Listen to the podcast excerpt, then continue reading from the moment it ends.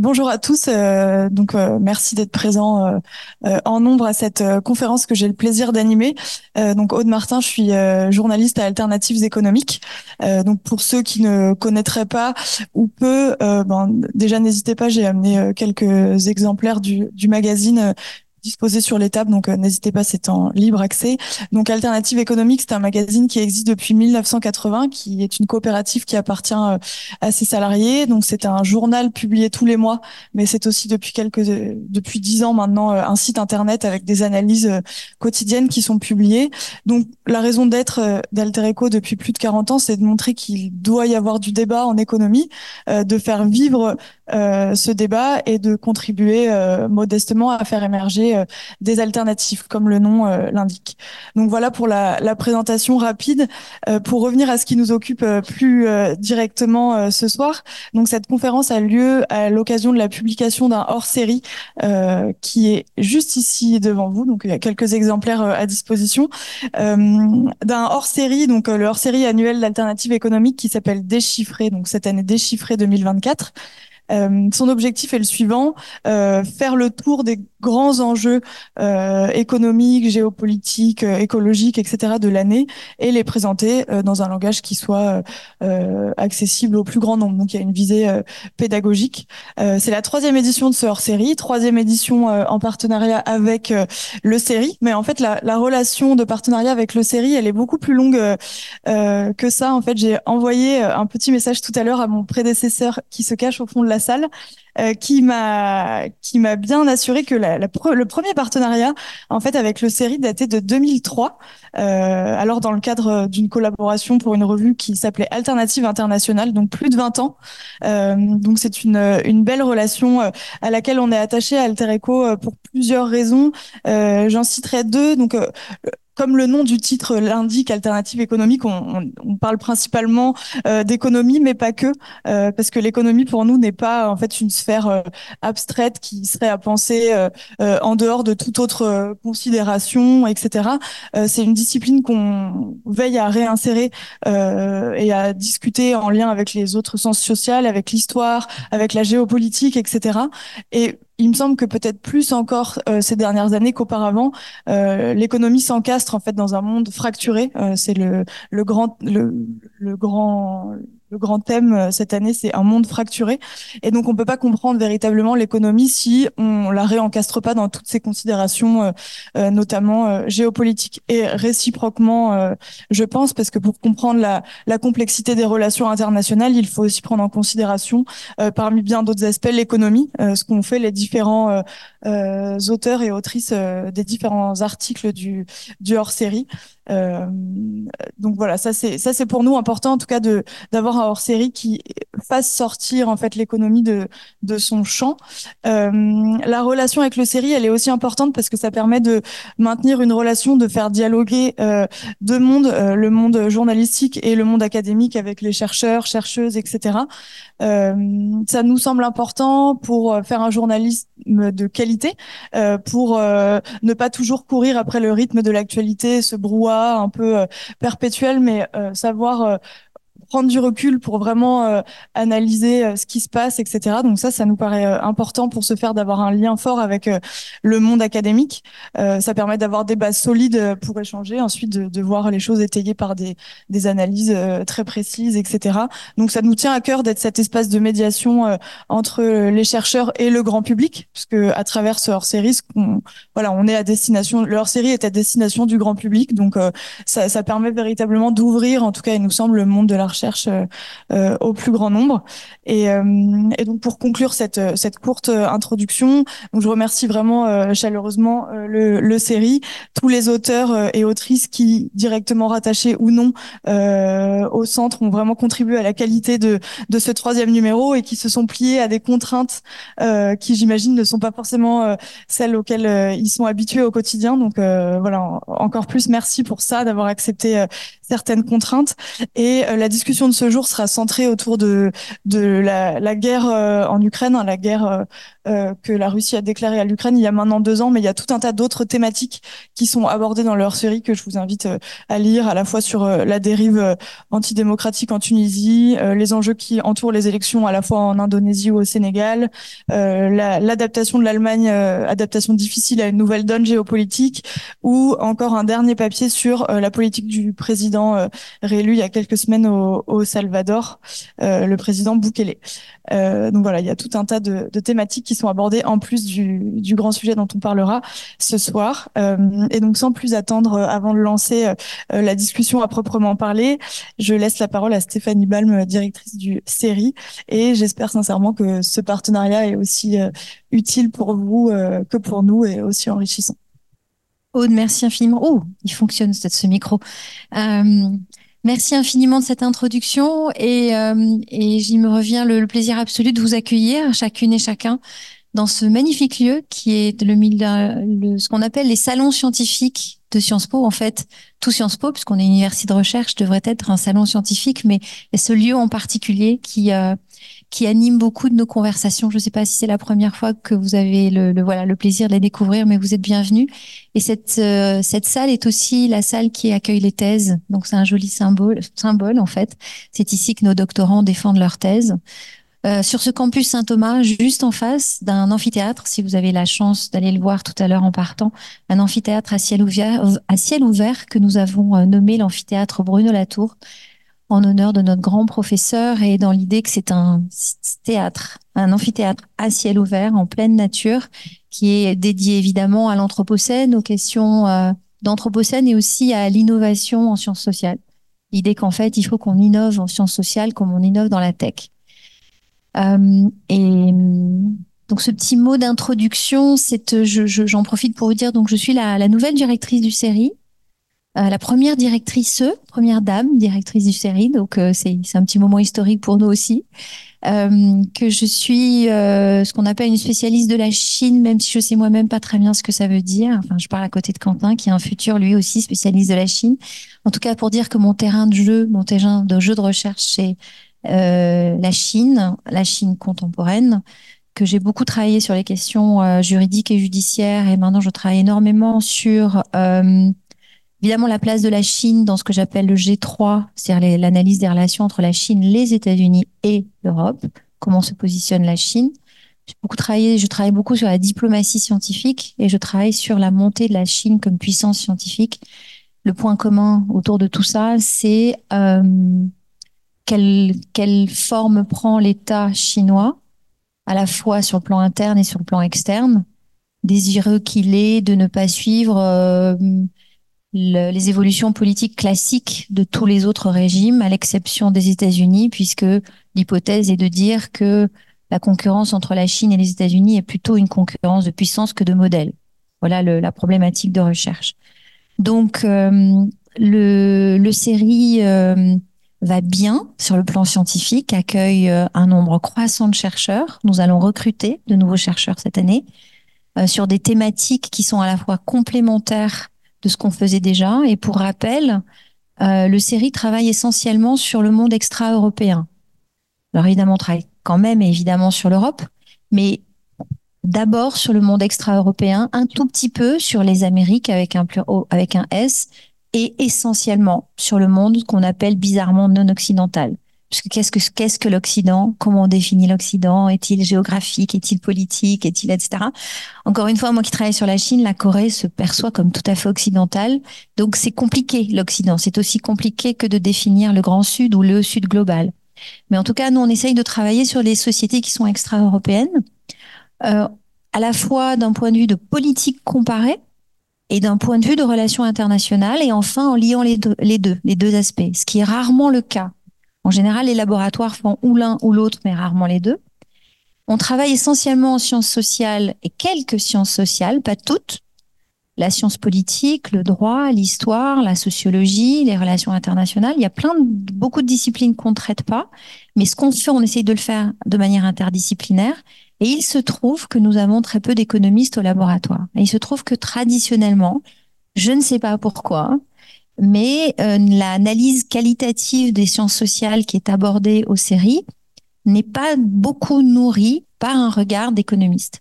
D'où la raison essentielle, je pense, la raison pour laquelle mes prédécesseurs ont toujours essayé de déployer euh, des coopérations et développer des coopérations avec des économistes, des chercheurs, mais aussi les meilleurs journaux, dont le vôtre, Aude, sur ces questions-là, des journaux qui sont aussi ouverts à un regard, on va dire, géopolitique, qui n'est pas un terme qu'on utilise nous, on utilise plutôt relations internationales, mais en tout cas géopolitique sur les sujets. Donc on est très ravis de ce hors-série, sans jeu de mots, hein, hors-série de chez vous. Euh, vous avez aussi une attention tout à fait particulière autour de la cartographie et de la mise en forme des données scientifiques. Et ça aussi, chez, chez nous, aux séries, chez moi, aux séries, c'est très important. On a un pôle qui s'appelle le pôle valorisation qui produit des cartes qui met en lumière à travers des graphes, à travers une infographie, euh, la recherche fondamentale qui est produite au laboratoire. Et c'est un autre point que je voulais vous dire, c'est que il est très important, il a toujours été très important, mais il devient absolument essentiel, je dirais même stratégique, que notre laboratoire déploie une vraie politique de ce qu'on appelle médiation scientifique.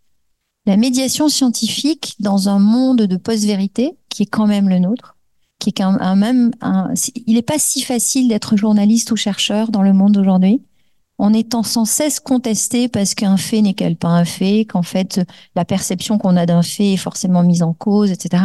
Et en fait, il faut se battre, il faut avoir à cœur de valoriser le travail d'artisanat et le travail scientifique qui est fait pour collecter des données souvent parfois au péril de la vie de chercheurs, je pense à Fariba Delra, ou au péril de journalistes, et que c'est ce, travail d'excellence scientifique que l'on a à cœur, eh bien, il y a un moment, il faut que l'on que l'on puisse aussi, euh, comment dire, le communiquer à d'autres personnes que simplement nos collègues de bureau. C'est ce qu'on appelle la médiation scientifique, c'est-à-dire parler de science et du meilleur de la science autour de questions qui sont fondamentales au-delà de notre écosystème direct. Donc en fait, le travail qui est le, le problème qui est le vôtre que vous avez annoncé tout à l'heure en disant nous notre problème c'est qu'on court après le temps. Nous on a ce luxe en tant que chercheur de dire je vais trouver, je vais chercher sur un autour d'une question qui n'est pas d'actualité. Par exemple, je pense à un collègue chez nous qui travaille sur le Yémen depuis 15 ans tout le monde a pu lui dire mais pourquoi le Yémen? Et puis la guerre surgit au Yémen et on est très très très content d'avoir quelqu'un qui travaille sur le Yémen. Je pourrais vous donner plein plein d'autres exemples. Je vois Bayram qui est là face à moi et qui travaille aussi sur des sujets qui sont devenus des sujets d'actualité et qui au départ, quand il y avait une intuition de recherche, ne l'étaient pas. Donc cette question, en fait, on participe cet après-midi à ce, ce, principe qui est de la, médiation scientifique, c'est-à-dire le croisement du travail de chercheurs avec d'autres approches, et que ce sont des approches qui sont de qualité. Donc peut-être, euh, je, je, je, finis simplement pour, pour dire cette chose-là. Un chercheur euh, mesure qu'il travaille bien lorsqu'il sait qu'il pose la bonne question, même s'il n'a pas la réponse.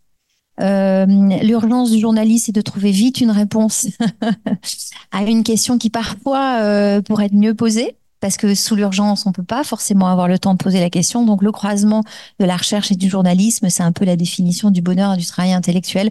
Si on y rajoutait la poésie, ça serait formidable, mais c'est un autre champ. Voilà. Donc, je voudrais, euh, pour, pour conclure, simplement dire que dans ce numéro, euh, je vais souligner le travail de, de, de mes collègues. Euh, donc, j'ai parlé de Quentin tout à l'heure. On se connaît pas beaucoup, Quentin, et, mais j'aurais plaisir à, à, à, vous connaître davantage à l'occasion.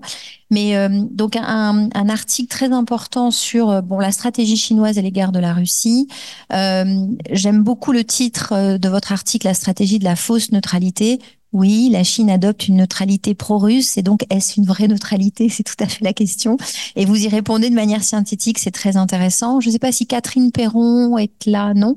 Donc Catherine qui est aux séries depuis fort longtemps, qui travaille sur l'Allemagne et depuis l'Allemagne et qui revient sur euh, la stratégie, euh, enfin pas la stratégie, la réponse du gouvernement allemand à suite à la crise ukrainienne et comment le consensus autour de la nécessité de définir une politique de défense et de stratégie allemande vient heurter une tradition politique depuis 45 et aussi heurter un des problèmes budgétaires très clairs et notamment de, de, de crainte euh, juste compte tenu de cette tradition politique allemande, d'une forme de faillite du gouvernement allemand, puisque le gouvernement allemand décide aujourd'hui d'être quasiment, d'atteindre quasiment les 2% de son PIB en dépenses de défense et sécurité, aligné qu'il est désormais sur les contraintes de l'OTAN. Donc on a changé de paradigme absolument complet. Enfin, euh, une autre article de Nadia Marzouki qui est aujourd'hui qui est aux séries mais qui est en visiting à Princeton, qui fait un, qui propose un article extrêmement intéressant sur la Tunisie, alarmant.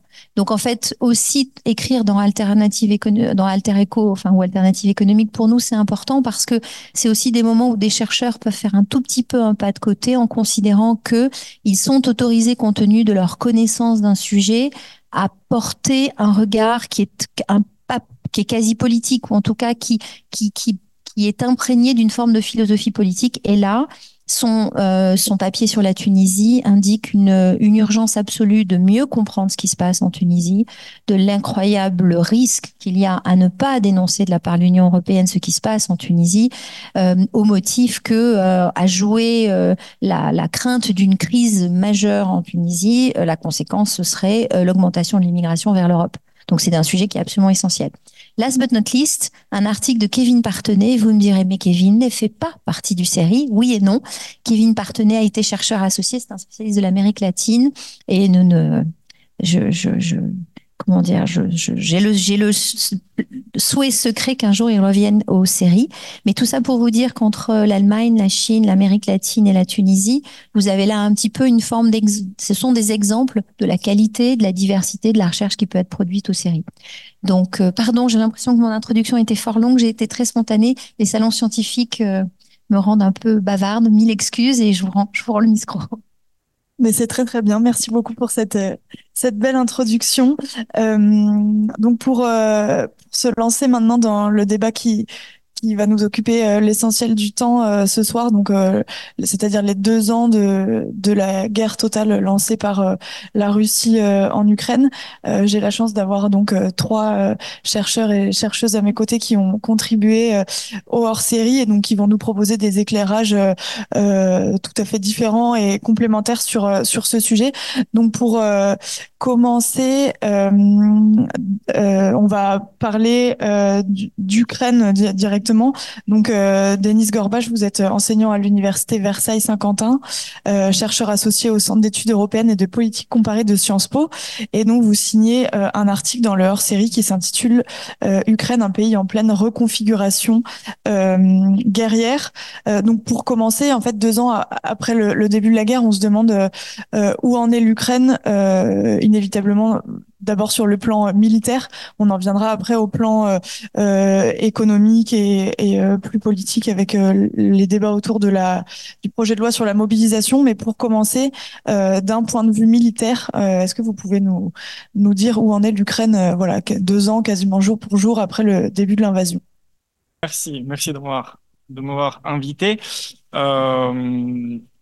Vu que je ne suis pas euh, du tout, du tout expert militaire, je vous donne mon mon, euh, mon opinion euh, très bah, très précis, hein, euh, très précise. mais dans les grandes lignes, cette deuxième anniversaire est marqué par un nombre de succès de l'Ukraine, surtout sur le plan de la guerre, bah, de la guerre nouvelle. Donc dans tout ce qui concerne les drones euh, la guerre aérienne, il y a surtout cette dernière semaine, euh, les réseaux sociaux ukrainiens ont, quasiment chaque jour euh, quelque chose à fêter euh, dans le sens que il y a quasiment tous les jours un nouveau navire qui est coulé, un nouveau navire russe coulé par grâce aux drones ou, grâce aux missiles occidentaux ou un nouveau nouvel avion. Euh, qui est cassé également grâce à cette aide militaire. Donc euh, ça remonte un peu les esprits, euh, bien que euh, sur le plan euh, terrestre, la situation soit difficile. Bon, c'est pour le moins dire très difficile. les succès, les succès sur le avec les avec les frappes réussies, cela n'est n'est pas que symbolique parce que euh, les navires euh, bon sont sont des, des, éléments importants de la logistique de l'armée russe. donc ça, ce, n'est pas pour ce, ce, n'est pas pour rien. Mais sur le plan de la, la, ligne de front, elle, c'est vrai qu'elle ne bouge pas depuis l'automne de 2022. Euh, euh, la fameuse euh, contre-offensive ukrainienne euh, n'a pas donné grand-chose l'année dernière. Et sur, cela a contribué à le sentiment de lassitude montant dans la société, mais aussi dans l'armée, qui a été euh, réparé tant bien que mal. Donc, il y a eu une tentative d'adresser ce sentiment euh, par, dans, euh, par euh, le président Zelensky quand il a changé les cadres dirigeants de l'armée. C'était une position, une décision contradictoire, mais bon, c'était une manière de répondre à cette crise, à cette impasse sur le plan militaire. Merci beaucoup pour les, grandes lignes euh, sur le, plan militaire qui est indispensable, disons, pour commencer. Euh, sur le, dans votre article, vous insistez beaucoup sur euh, euh ensuite l'économie ukrainienne qui, en fait, change dans cette guerre. Et c'est pas forcément à l'économie qu'on pense spontanément quand on pense à l'Ukraine, mais ça détermine aussi en partie, en fait, sa capacité à pouvoir mettre des moyens dans le conflit etc. Ça bouleverse des équilibres euh, euh, régionaux en Ukraine entre l'Est et, l'Ouest, notamment. Euh, vous reviendrez là-dessus plus en détail. Donc concrètement, vous expliquez que l'économie ukrainienne est en train de changer dans cet article concrètement, qu'est-ce qui change, qu'est-ce qui est le plus marquant et est-ce qu'il y a des tentatives de, de, de répondre à, à, ces défis Oui, c'est vrai que l'économie est trop importante pour la laisser aux économistes. Je, je, je, revendique quand même euh, mon droit en tant que chercheur social, pas économiste, euh, d'en parler.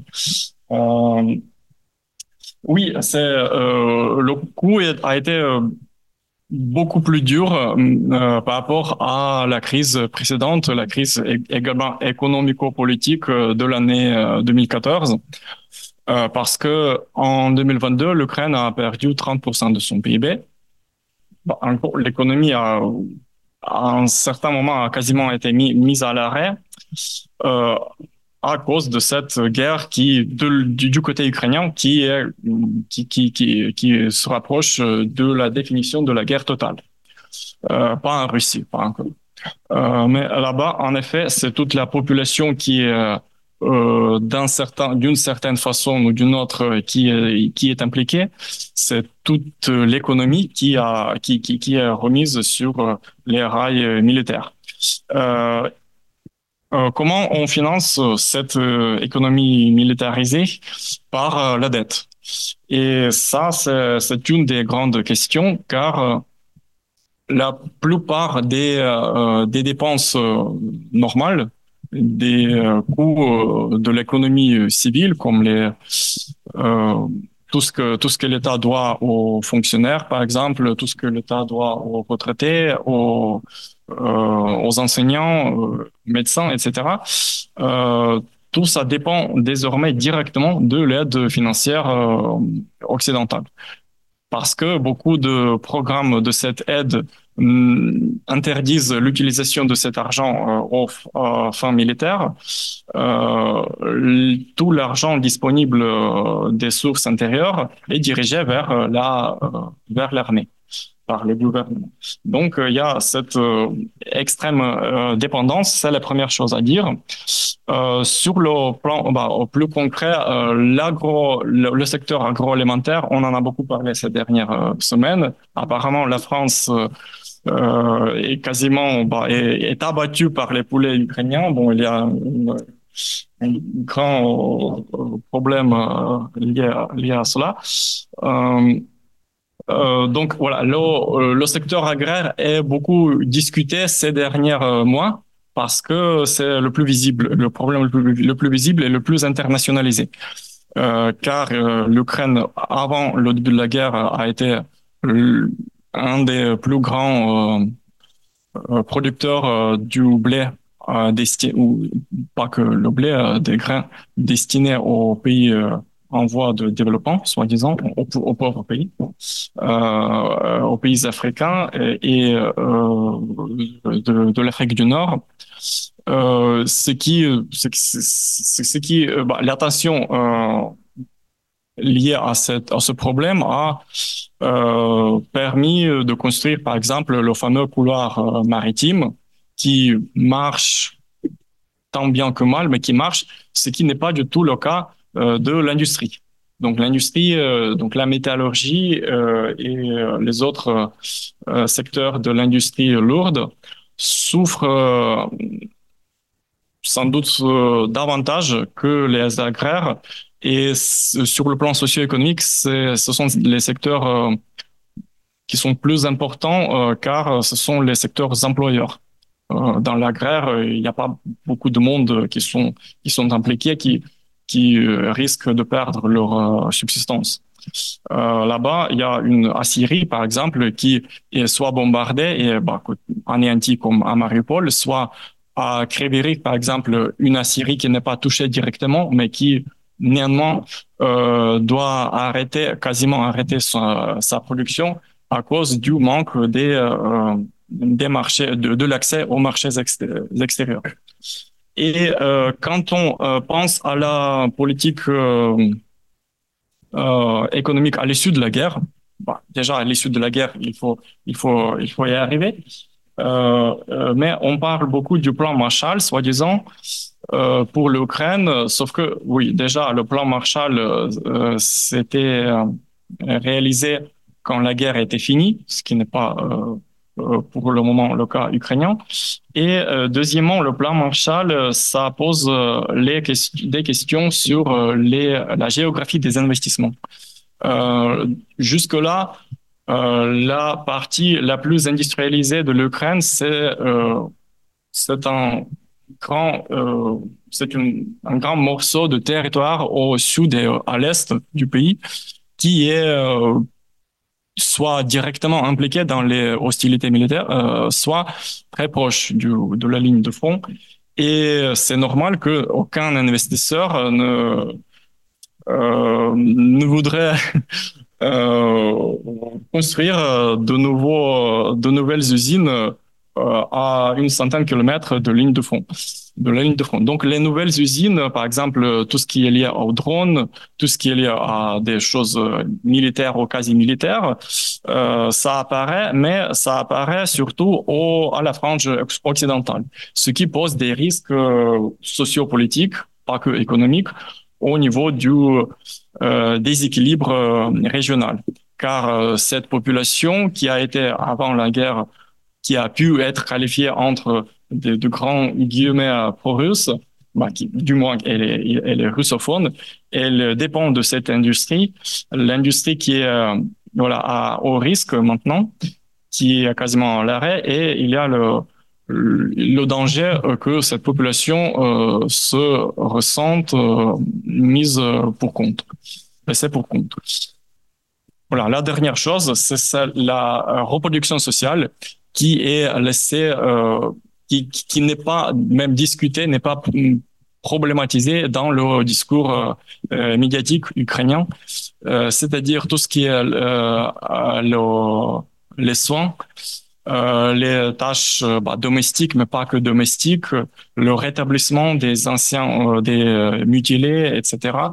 Tout cela est quasiment dans son entièreté et le fardeau euh, confié à, à la population civile, surtout aux femmes, euh, tandis que l'État ne se sent pas obligé de s'en occuper. Et donc, euh, la reproduction sociale, c'est le grand, bah, les, comme on dit, l'éléphant dans la, dans la salle, euh, dans le récit public euh, ukrainien. Merci beaucoup. Euh, et euh, vous, venez d'aborder euh, ces nouvelles industries qui se développent à l'ouest du pays, notamment sur des questions de défense, ou en tout cas on est sur des choses quasiment militaires qui peuvent avoir un double usage, mais voilà, c'est très lié à l'industrie de la défense. Euh, ces nouvelles industries ont a priori besoin de main d'œuvre et euh, dans le même temps, euh, il y a un besoin euh, exprimé euh, en Ukraine de d'élargir la, la, mobilisation pour avoir plus plus de soldats sur le terrain et en même temps de pouvoir opérer une relève pour ceux qui sont mobilisés depuis le début. donc il y a un gros débat aujourd'hui en Ukraine sur ce sujet-là. Est-ce que vous pouvez nous éclairer un peu ce qui se joue? Quel est est-ce qu'il y a en fait vraiment un, débat ou est-ce que cette euh, question d'élargir la mobilisation fait consensus? Qu'est-ce qui se joue euh, sur ce sujet de clivage euh, important? Ah bon non, il a pas, surtout il n'y a pas de consensus qui existait lui. C'était en effet le cas au premier mois de l'invasion quand donc c'était pas des mensonges, je vous assure. Euh, il y a eu en effet l'élan, l'effet de la euh, de l'union sacrée, on peut le nommer comme ça, euh, quand toute la les des, de franges, des franges très diverses de la population ont été mobilisées pour défendre, pour protéger ce qui bah, leur vie quoi. Donc c'était pas en effet, c'était pas euh, il n'y a pas eu beaucoup de patriotisme, de position politique euh, là-dedans. C'était plutôt euh, le reflet euh, quasiment pré-politique de défendre bah, la vie au niveau au niveau le plus basique. alors que deux ans plus tard, euh, là, ceux qui n'ont pas été admis ou pas été, ne sont pas allés à l'armée au début, euh, ont su euh, reconstruire leur vie, même dans les conditions euh, actuelles, parce que l'être humain est, une, est, nous sommes des animaux très euh, très flexibles, très, adapta très adaptatifs. Voilà, on, peut faire, on peut vivre dans n'importe quelle condition. C'est triste, mais c'est comme ça. Et euh, donc la vie quotidienne a été a, a, a repris son cours.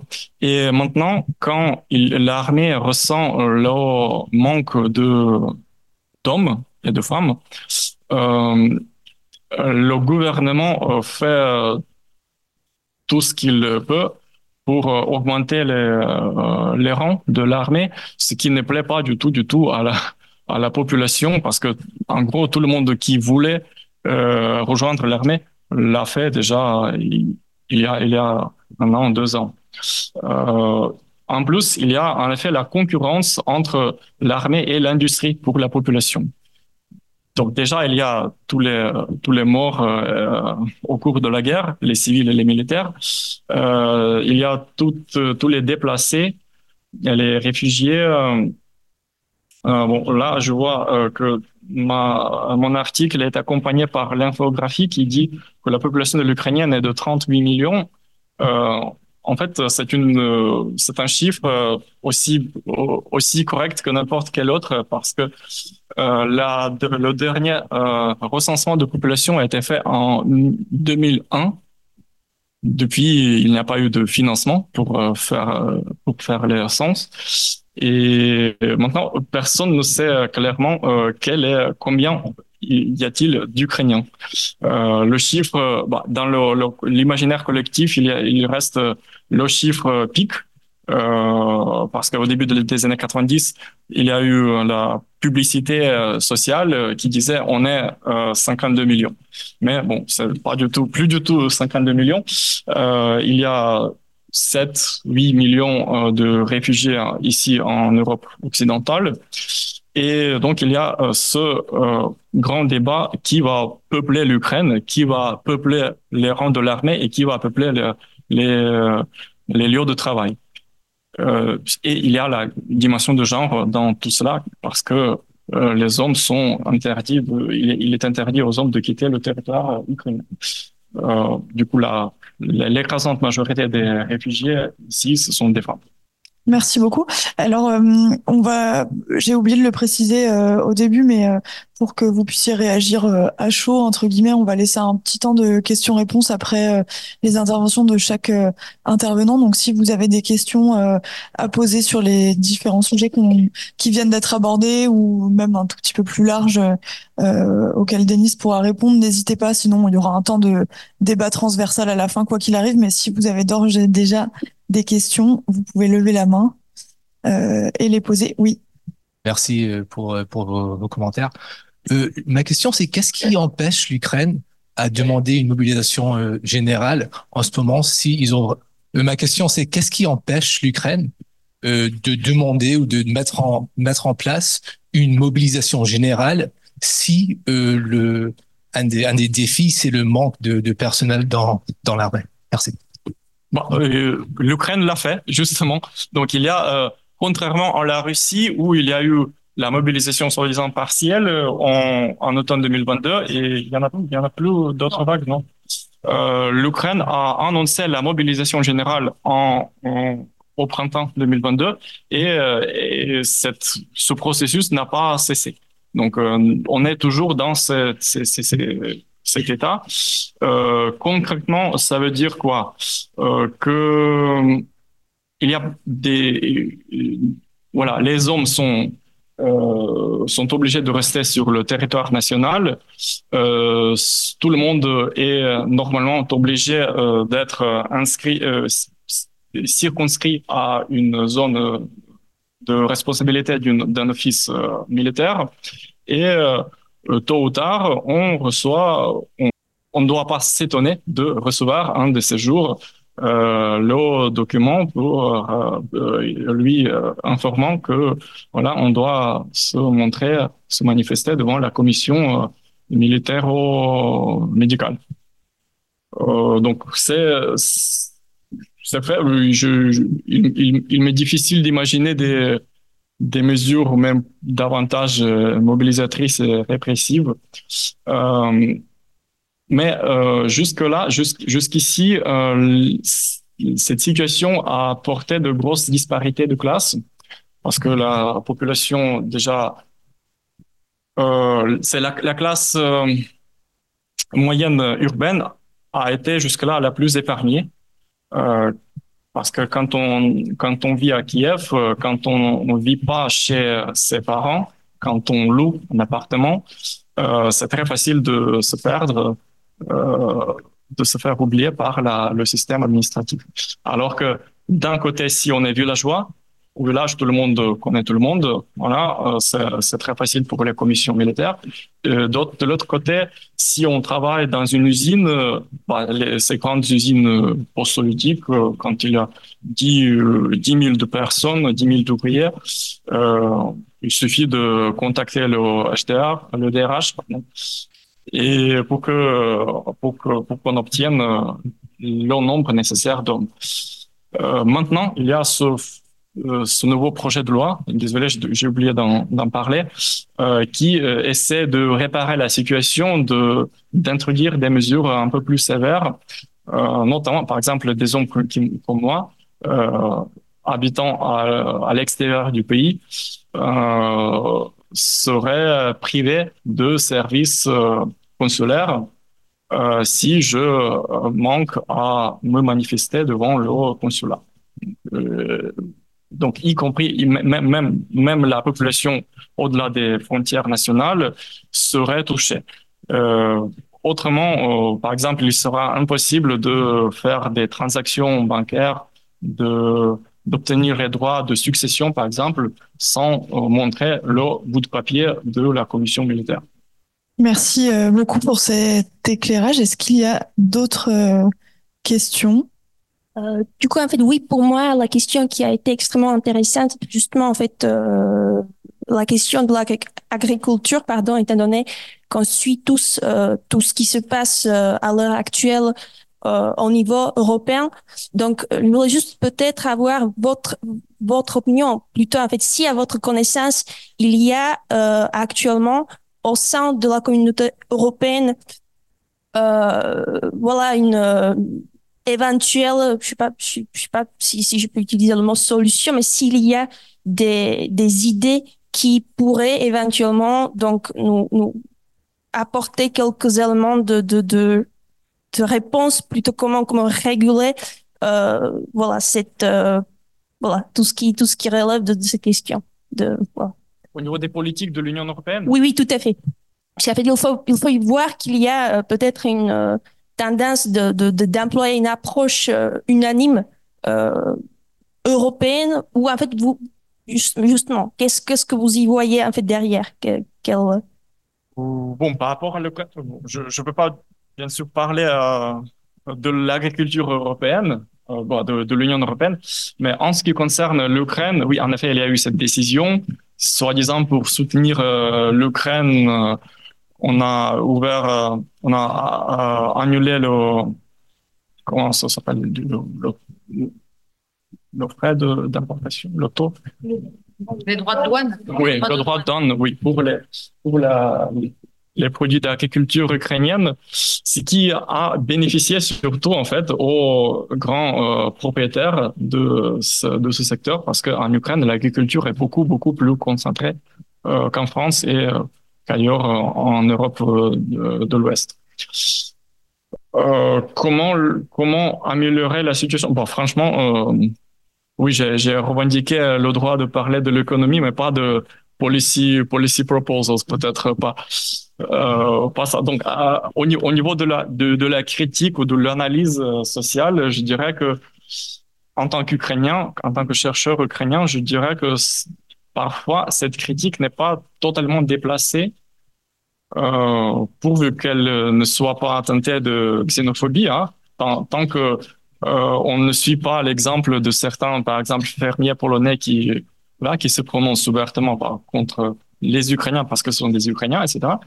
Euh, mais tant qu'on reste sur le plan de la critique de la de l'agriculture industrielle euh, concentrée, euh, euh, hostile à l'environnement, hostile aussi aux droits de d'ouvriers, euh, pas très euh, pas très généreuse euh, à l'égard du budget public ukrainien. Donc ça, c'est légitime de questionner euh, pourquoi est-ce qu'on aide ce, ce monsieur euh, oligarque Kostuk qui, qui gère à lui seul quasiment tout le marché du, du poulet ukrainien, euh, plutôt que de d'inventer d'autres mesures mieux ciblées euh, destinées également à euh, aider l'Ukraine. Merci beaucoup. Alors, on va continuer euh, la discussion et puis euh, si d'autres questions euh, viennent euh, entre temps, on aura le temps de plusieurs occasions euh, d'y répondre euh, plus tard. donc, je me tourne maintenant vers vous, Anne Leouérou. Donc, vous êtes sociologue, maîtresse de conférences en études slaves à l'université Paris-Nanterre, chercheuse à l'Institut des sciences sociales du politique, et vous signez donc dans ce hors-série un article qui pose une question. Le régime russe est-il affaibli? Euh, Donc à quelques semaines euh, des élections, c'est exactement la question qu'on a envie, euh, je pense, de vous poser euh, ce soir. Donc est-ce que le, le, régime russe est aussi toujours aussi fort? Est-ce qu'on sent quelques signes ou non de fébrilité? Est-ce que vous pouvez nous dresser un peu un panorama là-dessus à quelques semaines des élections? Merci beaucoup euh, et merci beaucoup euh, à Alternative économique et aux séries de m'avoir euh, proposé cette, cet article. Et voilà, je suis très honorée de effectivement cette, cet exercice de, de à la fois de précision et de et d'ouverture au, au, grand public des de, de nos de nos de nos recherches ou de ce qu'on peut voilà avoir accumulé comme comme connaissance sur ce pays euh, depuis pour moi un peu plus de 30 ans euh, et qui essaye de compenser le fait de ne plus pouvoir se rendre sur place depuis déjà euh, bah, les années du Covid et puis euh, et puis la et puis la guerre. Alors, euh, je ne sais pas si c'est euh, à travers l'élection, ou même je suis à peu près sûre que c'est pas à travers l'élection du 17 mars qu'on pourra, je dirais, juger ou ne pas juger de la euh, force ou de la faiblesse de ce de ce régime, puisque on sait très bien que les, les, les, dés sont, les dés sont jetés, bien évidemment.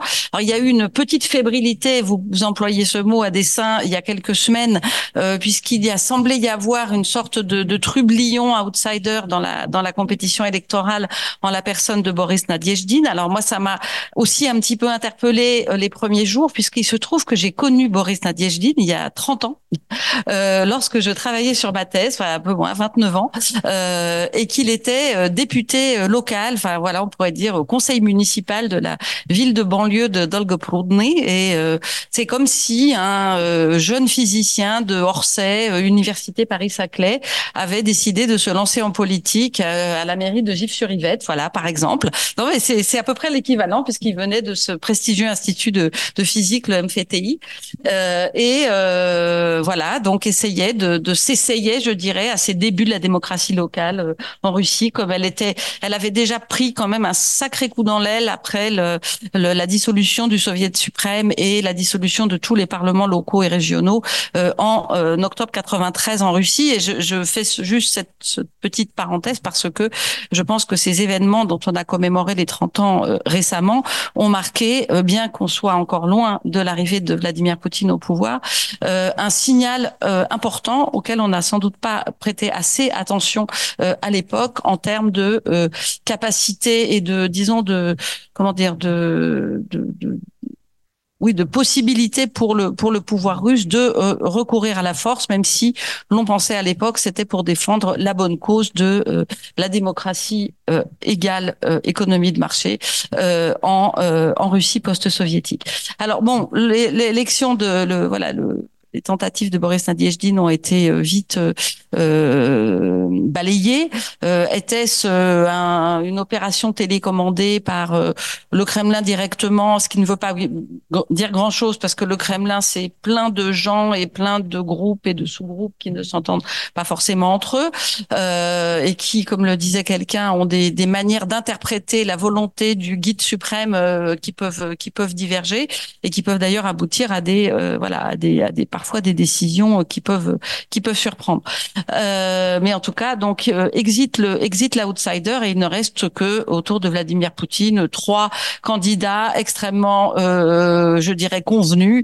Euh, Slutsky pour le héritier de, de pour le LDPR, qui est là de dans le paysage politique de ce qu'on appelle l'opposition systémique, hein, c'est-à-dire cette opposition autorisée euh, par euh, par le par le par le régime et donc qui ne remet en cause aucun des fondamentaux euh, du, euh, du système, qui vote toujours le budget et qui sert, qui est là, je dirais, pour récupérer en quelque sorte sur une aile, euh, je sais pas, si on pourrait dire une aile droite ou une aile gauche pour le Parti communiste, mais disons récupérer un certain nombre de voix sur un agenda qui serait un peu plus social, récupérer un certain nombre de voix sur un agenda un petit peu plus, euh, un petit peu plus national ou, ou populiste que le parti du pouvoir lui-même, Russie unie. Et on a même un quatrième candidat Davankov, euh, plus jeune euh, du parti, bon, qui se présenterait comme le parti des euh, qui, qui serait pour la, la libre, enfin plus de libre entreprise, moins de bureaucratie, ce qui correspond en même temps aussi très souvent à ce que les autorités publiques disent eux-mêmes. Donc, je veux dire, aucune, voilà, aucun, aucune surprise à, aucune surprise à attendre. Euh, qui ne veut pas dire qu'il n'y ait pas, par ailleurs, des signes de fébrilité ou des signes d'affaiblissement, je ne sais pas si on peut. Oui, on peut parler parce que le, régime peut être encore extrêmement, extrêmement fort dans sa capacité de, euh, de coercition, dans sa capacité d'user de, d'user de la force. Et on, vient de le voir encore évidemment euh, avec euh, la mort de, de Alexei Navalny il y a dix jours. On l'a vu encore ce matin avec la condamnation à deux ans et demi de prison de Oleg Orlov, un des principaux défenseurs des droits humains en, en Russie. Alors où on se parle, il y a une, un rassemblement pour sa libération à, à République euh, donc cette capacité de coercition, cette, cette, répression, le régime est tout à fait en capacité de la de la montrer. Et évidemment cette capacité de mener une guerre une guerre d'attrition hein, en, Ukraine depuis deux ans euh, pour la guerre totale et depuis dix ans déjà une guerre hybride et une guerre partielle, euh, bien évidemment. Et puis encore bien avant d'avoir, euh, je dirais, et c'est l'inauguration aussi et ce sur quoi s'est construit le régime de Vladimir Poutine, il a commencé son arrivée au pouvoir avec la guerre en Tchétchénie, donc avec une, un usage d'une violence totalement indiscriminée contre la population civile, des crimes de guerre, des crimes contre l'humanité, tout à fait, je dirais, équivalents et euh, parfois commis par les mêmes hommes et euh, se ressemblant beaucoup dans leur modus operandi euh, avec ce qui se s'est passé en Ukraine depuis depuis 2022. Donc les signes, je dirais, de d'affaiblissement, ils peuvent peut-être se, se percevoir dans une certaine fébrilité des élites, même si on ne peut pas, je pense, contrairement à ce que voudraient espérer certains représentants de euh, de, de, la diaspora en exil, euh, un, une véritable fracture au sein des élites, mais il peut y avoir effectivement des signes de euh, des signes de fébrilité parce que euh, malgré le fait que voilà, les signaux économiques sont pour l'instant euh, plutôt au vert, que les sanctions n'ont pas eu l'effet espéré pour tout un tas de raisons que, n'étant pas économiste, je aurais un petit peu du mal à expliquer dans le détail, mais je pense qu'on peut quand même assez assez bien en lire ici ou là. Euh, mais il y a quand même des inquiétudes sur le long terme. Et il y a des inquiétudes pour les euh, oligarques concernés par le gel de leurs avoirs, par l'impossibilité d'emprunter sur les marchés financiers, par l'impossibilité d'investir. Et ce n'est pas forcément ça remplaçable, je dirais, mais peut-être que les collègues sur la Chine pourraient en dire un peu plus de ce, de ce point de vue-là euh, ensuite. Mais je pense pas que ce soit directement remplaçable. Euh, en revanche, oui, la capacité de la Russie à exporter beaucoup plus vers la Chine ou d'autres d'autres pays du Sud global, bien sûr. Donc voilà, affaibli, euh, le régime s'est construit. Le régime, en particulier celui de Vladimir Poutine, s'est construit pas à pas depuis 23 ans par des grignotages successifs du pluralisme, de la compétitivité politique, euh, des euh, libertés fondamentales. Et je dirais que le fait que ça se soit construit par grignotage progressif a rendu encore plus peut-être facile et plus aisé, je dirais, d'un certain point, évidemment, malheureusement, euh, la euh, la manifestation, je dirais, enfin la, la, la loyauté, le consentement à ce grignotage des libertés par la population. Et je pense que c'est d'autant plus et, rendu du coup d'autant plus difficile une véritable opposition euh, directe. Et euh, vous, vous, parliez, euh, je reviens un tout petit peu en arrière, juste avant du système de répression euh, des, des, opposants. Donc, on a évidemment beaucoup parlé de la mort d'Alexei Navalny il y a une dizaine de jours. Euh, mais en fait, il y a des finalement ce la violence de ce système de répression s'illustre euh, euh, tous les jours quasiment. Enfin, pour qui, euh, comme vous suivez cette actualité, est-ce qu'il y a véritablement une accélération ou c'est simplement que c'est il y a moins de pincettes pris pour essayer de déguiser tout ça ou une fermeté qui s'affiche plus plus ouvertement? Quel regard vous portez-vous sur ce système répressif? Alors, non, il y a bien entendu une accélération tout à fait nette depuis euh, depuis on peut dire on peut dater disons à 2012 le véritable déclenchement d'une opération à la fois euh, législative et euh, en pratique opérationnelle par les différents services répressifs de euh, la euh, d'une entreprise de musellement progressif de des libertés fondamentales. Mais ça n'a pas non plus commencé à ce moment-là puisque dans les années précédentes on avait déjà eu des premières des premiers pas euh, dans euh, des tracasseries administratives contre les organisations non gouvernementales ou euh, les associations, des premières lois sur les activités extrémistes qui visaient un certain nombre d'organisations. Donc je dirais que toute cette cette mise en place en fait au nom de la lutte contre le terrorisme, de la lutte contre l'extrémisme et aussi de même s'il n'y avait pas encore, ça commence qu'en 2012, cette fameuse loi sur les agents de l'étranger et donc la désignation de tout ce qui était lien avec euh, euh, des pays étrangers sous forme de financement, mais en réalité, ça, ça vise en fait tout, toutes les euh, toutes les, les, organisations qui travaillent euh, avec des, des, des, organismes occidentaux de, de, de, près de près ou de loin.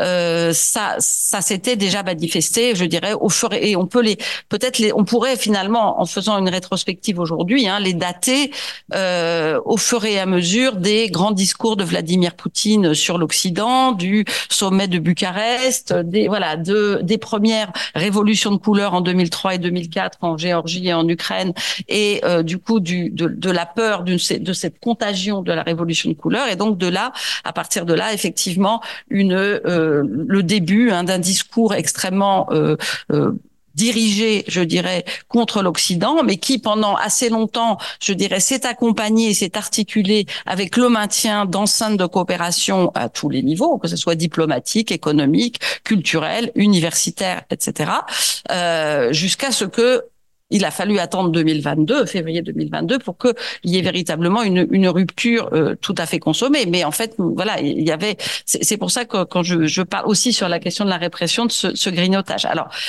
la, la, répression en tant que telle, c'est d'une part la répression, de toute façon, des, je dirais une répression institutionnelle des institutions de type euh, prison, police, qui en fait, malgré des réformes, projets ou réformes plus ou moins votées, ont, ont jamais véritablement sur le fond, je dirais, euh, éradiqué ou en tout cas transformé vraiment sur le fond euh, la manière de fonctionner de, de ces institutions. Et c'est pas seulement du tout vis-à-vis des opposants politiques principaux comme Alexis Navalny ou un défenseur des droits de l'homme, c'est vis-à-vis de tous les euh, personnes arrêtées. C'est la pratique généralisée de la torture et des mauvais traitements vis-à-vis pour obtenir des aveux. C'est les conditions de détention dans les prisons et la reproduction, je dirais, de ce de ce système. C'est la, porosité entre ceux qui vont euh, euh, les, les, policiers qui vont combattre en Tchétchénie et qui reviennent ensuite accomplir des missions de, de je dirais de base de police ordinaire en, en, en recourant aux mêmes méthodes de la violence. Donc c'est toute cette, cette reproduction là qui n'a en fait jamais jamais cessé en réalité. Euh, simplement, elle était euh, pas forcément, je dirais, euh, euh, mise complètement en avant dans la mesure où on avait aussi dans ces années 2000 hein, une sorte de d'euphorie consommatrice des classes moyennes, hein, une force qu'on a on a souvent parlé de pacte de stabilité entre euh, le régime de Vladimir Poutine et bah, une partie justement de cette société qui bénéficiait en fait de cette de euh, de, cette euh, très bonne conjoncture pétrolière et d'un certain nombre de, voilà d'autres d'autres embellies économiques et qui étaient tout à fait prêtes finalement à d'une part ne absolument pas regarder ce qui se passait là-bas dans le fond euh, dans le sud en Tchétchénie une, guerre coloniale en quelque sorte avec toutes ces, ces, composantes je dirais et qui n'était pas non plus très regardante sur la question de ces libertés. Sauf quand à un moment ça a commencé à coincer notamment en 2011-2012 lorsque après le premier mandat de Dmitri Medvedev et l'espoir de ces classes moyennes qui n'avaient pas connu la période soviétique de euh, que, que, que Medvedev, là, qui est aujourd'hui le, je dirais le pire des propagandistes, hein, mais qui a été considéré comme le le possible successeur modernisateur et, et plus démocrate que, que Vladimir Poutine. Ça paraît étonnant, mais c'est comme ça qu'on le voyait quand même à l'époque. Il faisait des grands articles sur la modernisation, qui disaient que les qu'on devait euh, pas euh, emprisonner comme ça euh, pour pour un oui pour un non les entrepreneurs, que il fallait pas avoir peur des policiers quand on quand on les croisait dans la rue. Enfin bon, voilà.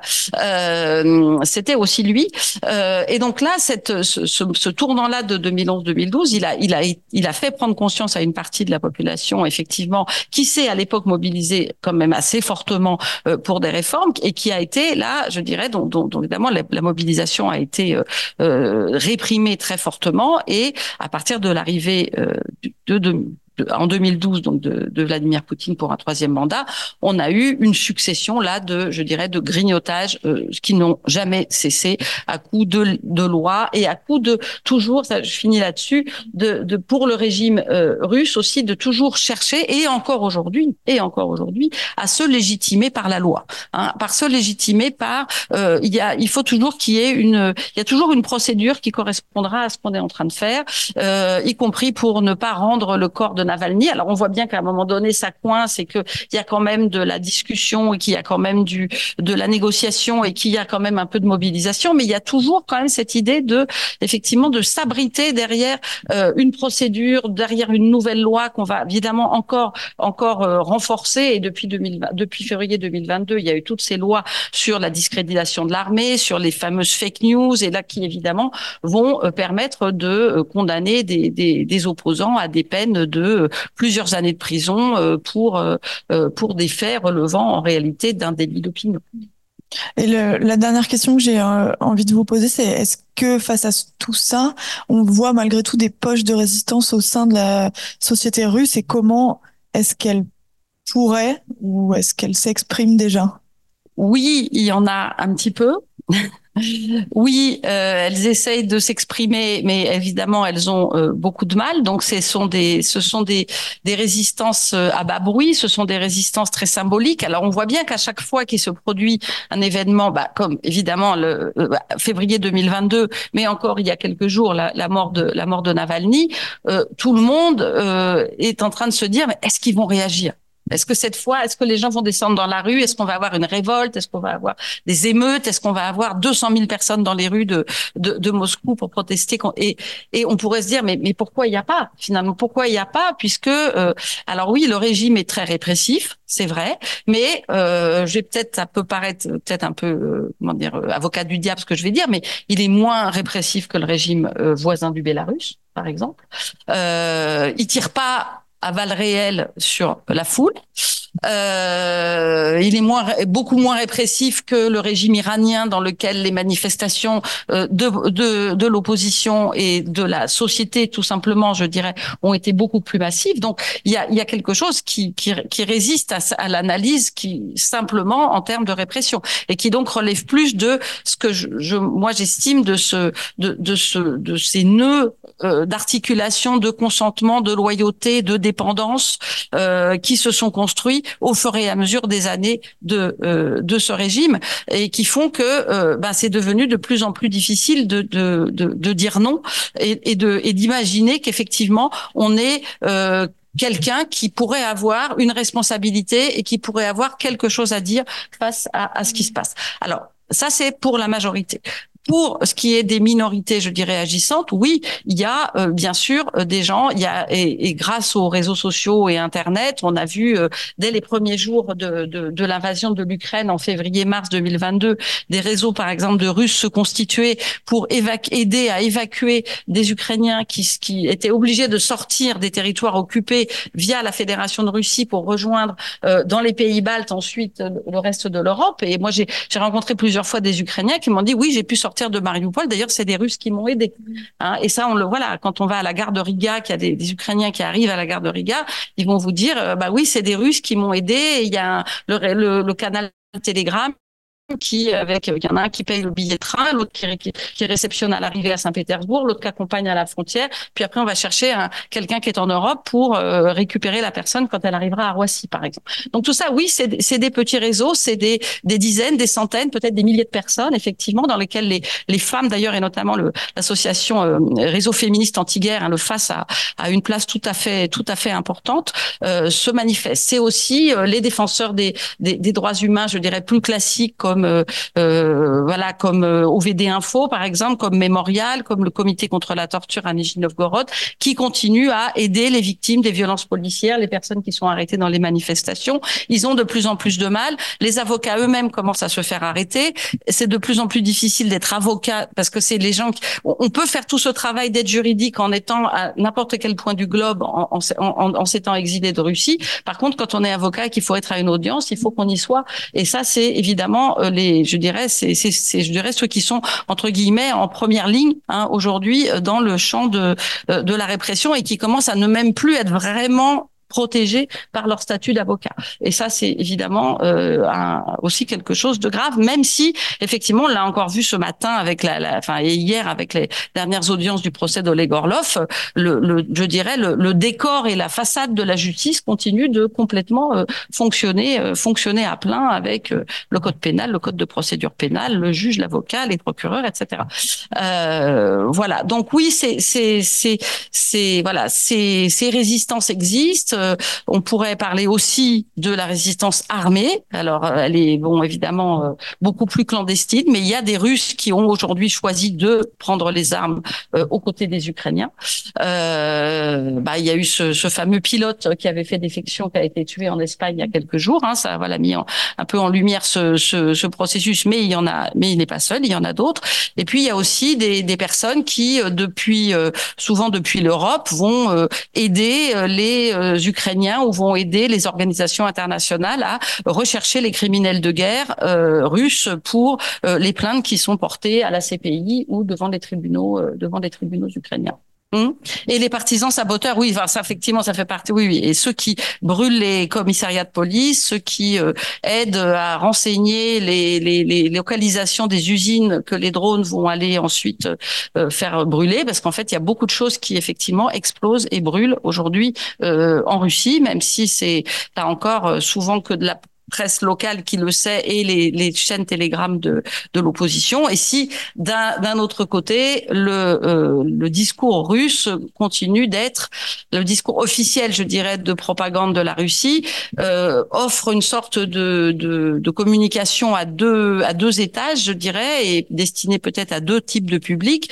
L'un qui est de dire que finalement tout continue à aller bien, en tout cas dès qu'on si on n'est pas vraiment complètement près de la frontière ukrainienne, euh, dans les grandes villes à Moscou, euh, dans les restaurants, dans les cinémas, dans les théâtres, et d'un autre côté que euh, euh, tout va mal parce que l'Occident collectif nous en veut et qu'il faut lui porter un coup un coup fatal. Et donc ces deux ces deux éléments, je dirais, de la, communication qui pourraient apparaître contradictoires, en même temps fonctionnent assez bien parce que ils s'adressent à des à des à des fractions, je dirais, à des groupes relativement étanches.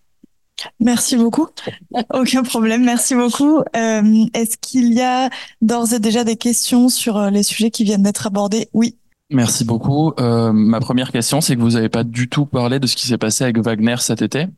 Et en fait, je me, moi, je me posais la question si ça avait été réellement lié à un potentiel affaiblissement du régime ou des menaces internes, ou si c'était vraiment en fait juste un micro-événement et quelque chose à oublier. C'est vrai qu'on n'en parle plus du tout aujourd'hui dans les médias. C'est la première question. Et la deuxième, c'était lié au, aux minorités ou disons aux autres ethnies qui étaient présentes en Russie. Moi, j'ai beaucoup voyagé en Tchétchénie, au Daghestan, Bouriati, et je m'attendais au début de la guerre à voir euh, une révolte qui viendrait plutôt de ces régions-là, où on envoie beaucoup de monde sur le front, il y a beaucoup de morts.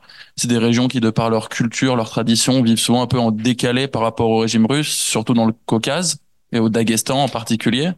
On a vu cet été, euh, bah, par exemple, ce qui s'est passé avec l'avion qui arrivait d'Israël, que c'était des gens qui n'osaient pas du tout euh, pour leurs convictions, même les pires, défier complètement le régime, se battre avec la police s'il fallait.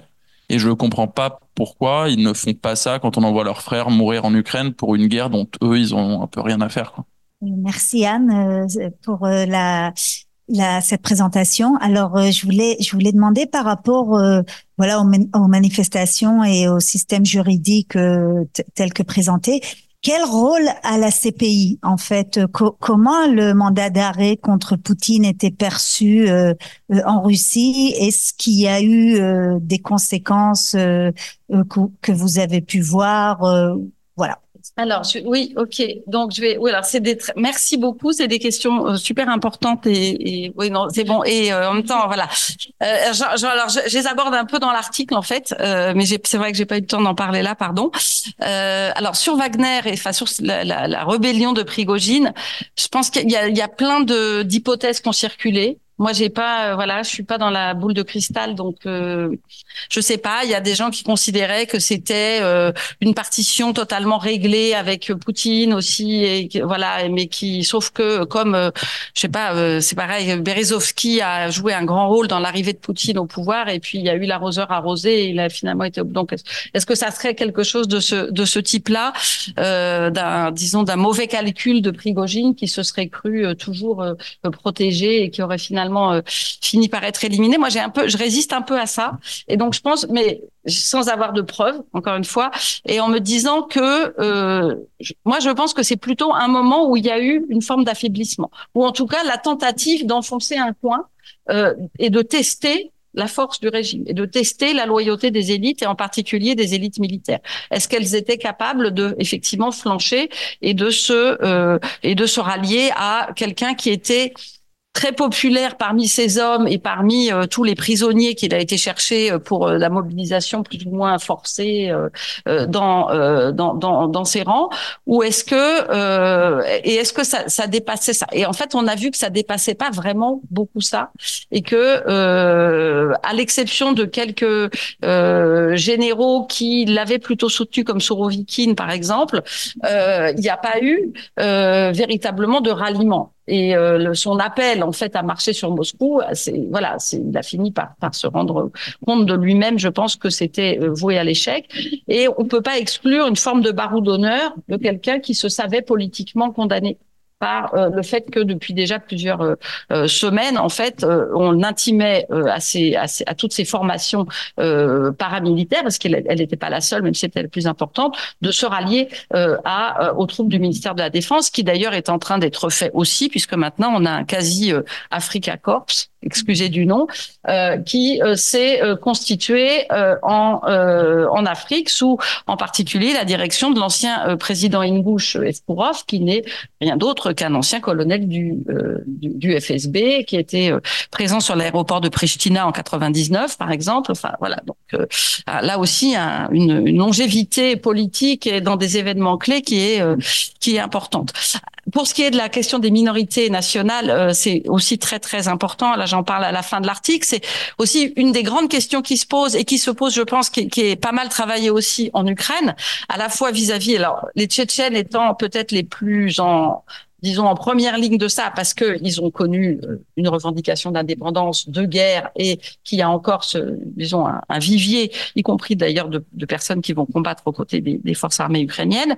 Euh, c'est l'idée d'un euh, d'une forme de fédéralisation, plutôt décolonisation euh, ultime de la Russie qui n'aurait pas, qui ne serait pas advenue en 91 et qui devrait advenir et qui serait même la seule possibilité d'en finir avec euh, la Russie comme empire euh, à, à, l'issue d'une victoire de l'Ukraine. Alors on voit bien que en Ukraine il y a un certain nombre de députés notamment hein, qui à la Rada qui ont reconnu par exemple la Tchétchénie comme étant un régime d'occupation, qui ont accueilli des ou qui favorisent au côté aussi de politiques polonais, lituaniens ou autres, euh, la tenue régulière du Forum des peuples libres de Russie, par exemple, mais qui comprend essentiellement en réalité euh, des membres de la diaspora en fait, de la diaspora bouriate, de la diaspora yakoute, de la diaspora euh, tchétchène aussi, et très peu les populations de l'intérieur, qui pourtant, en effet, hein, sont celles qui, vous l'avez tout à fait raison, ont payé le plus lourd tribut à, la guerre, parce que ce sont souvent les régions les plus pauvres,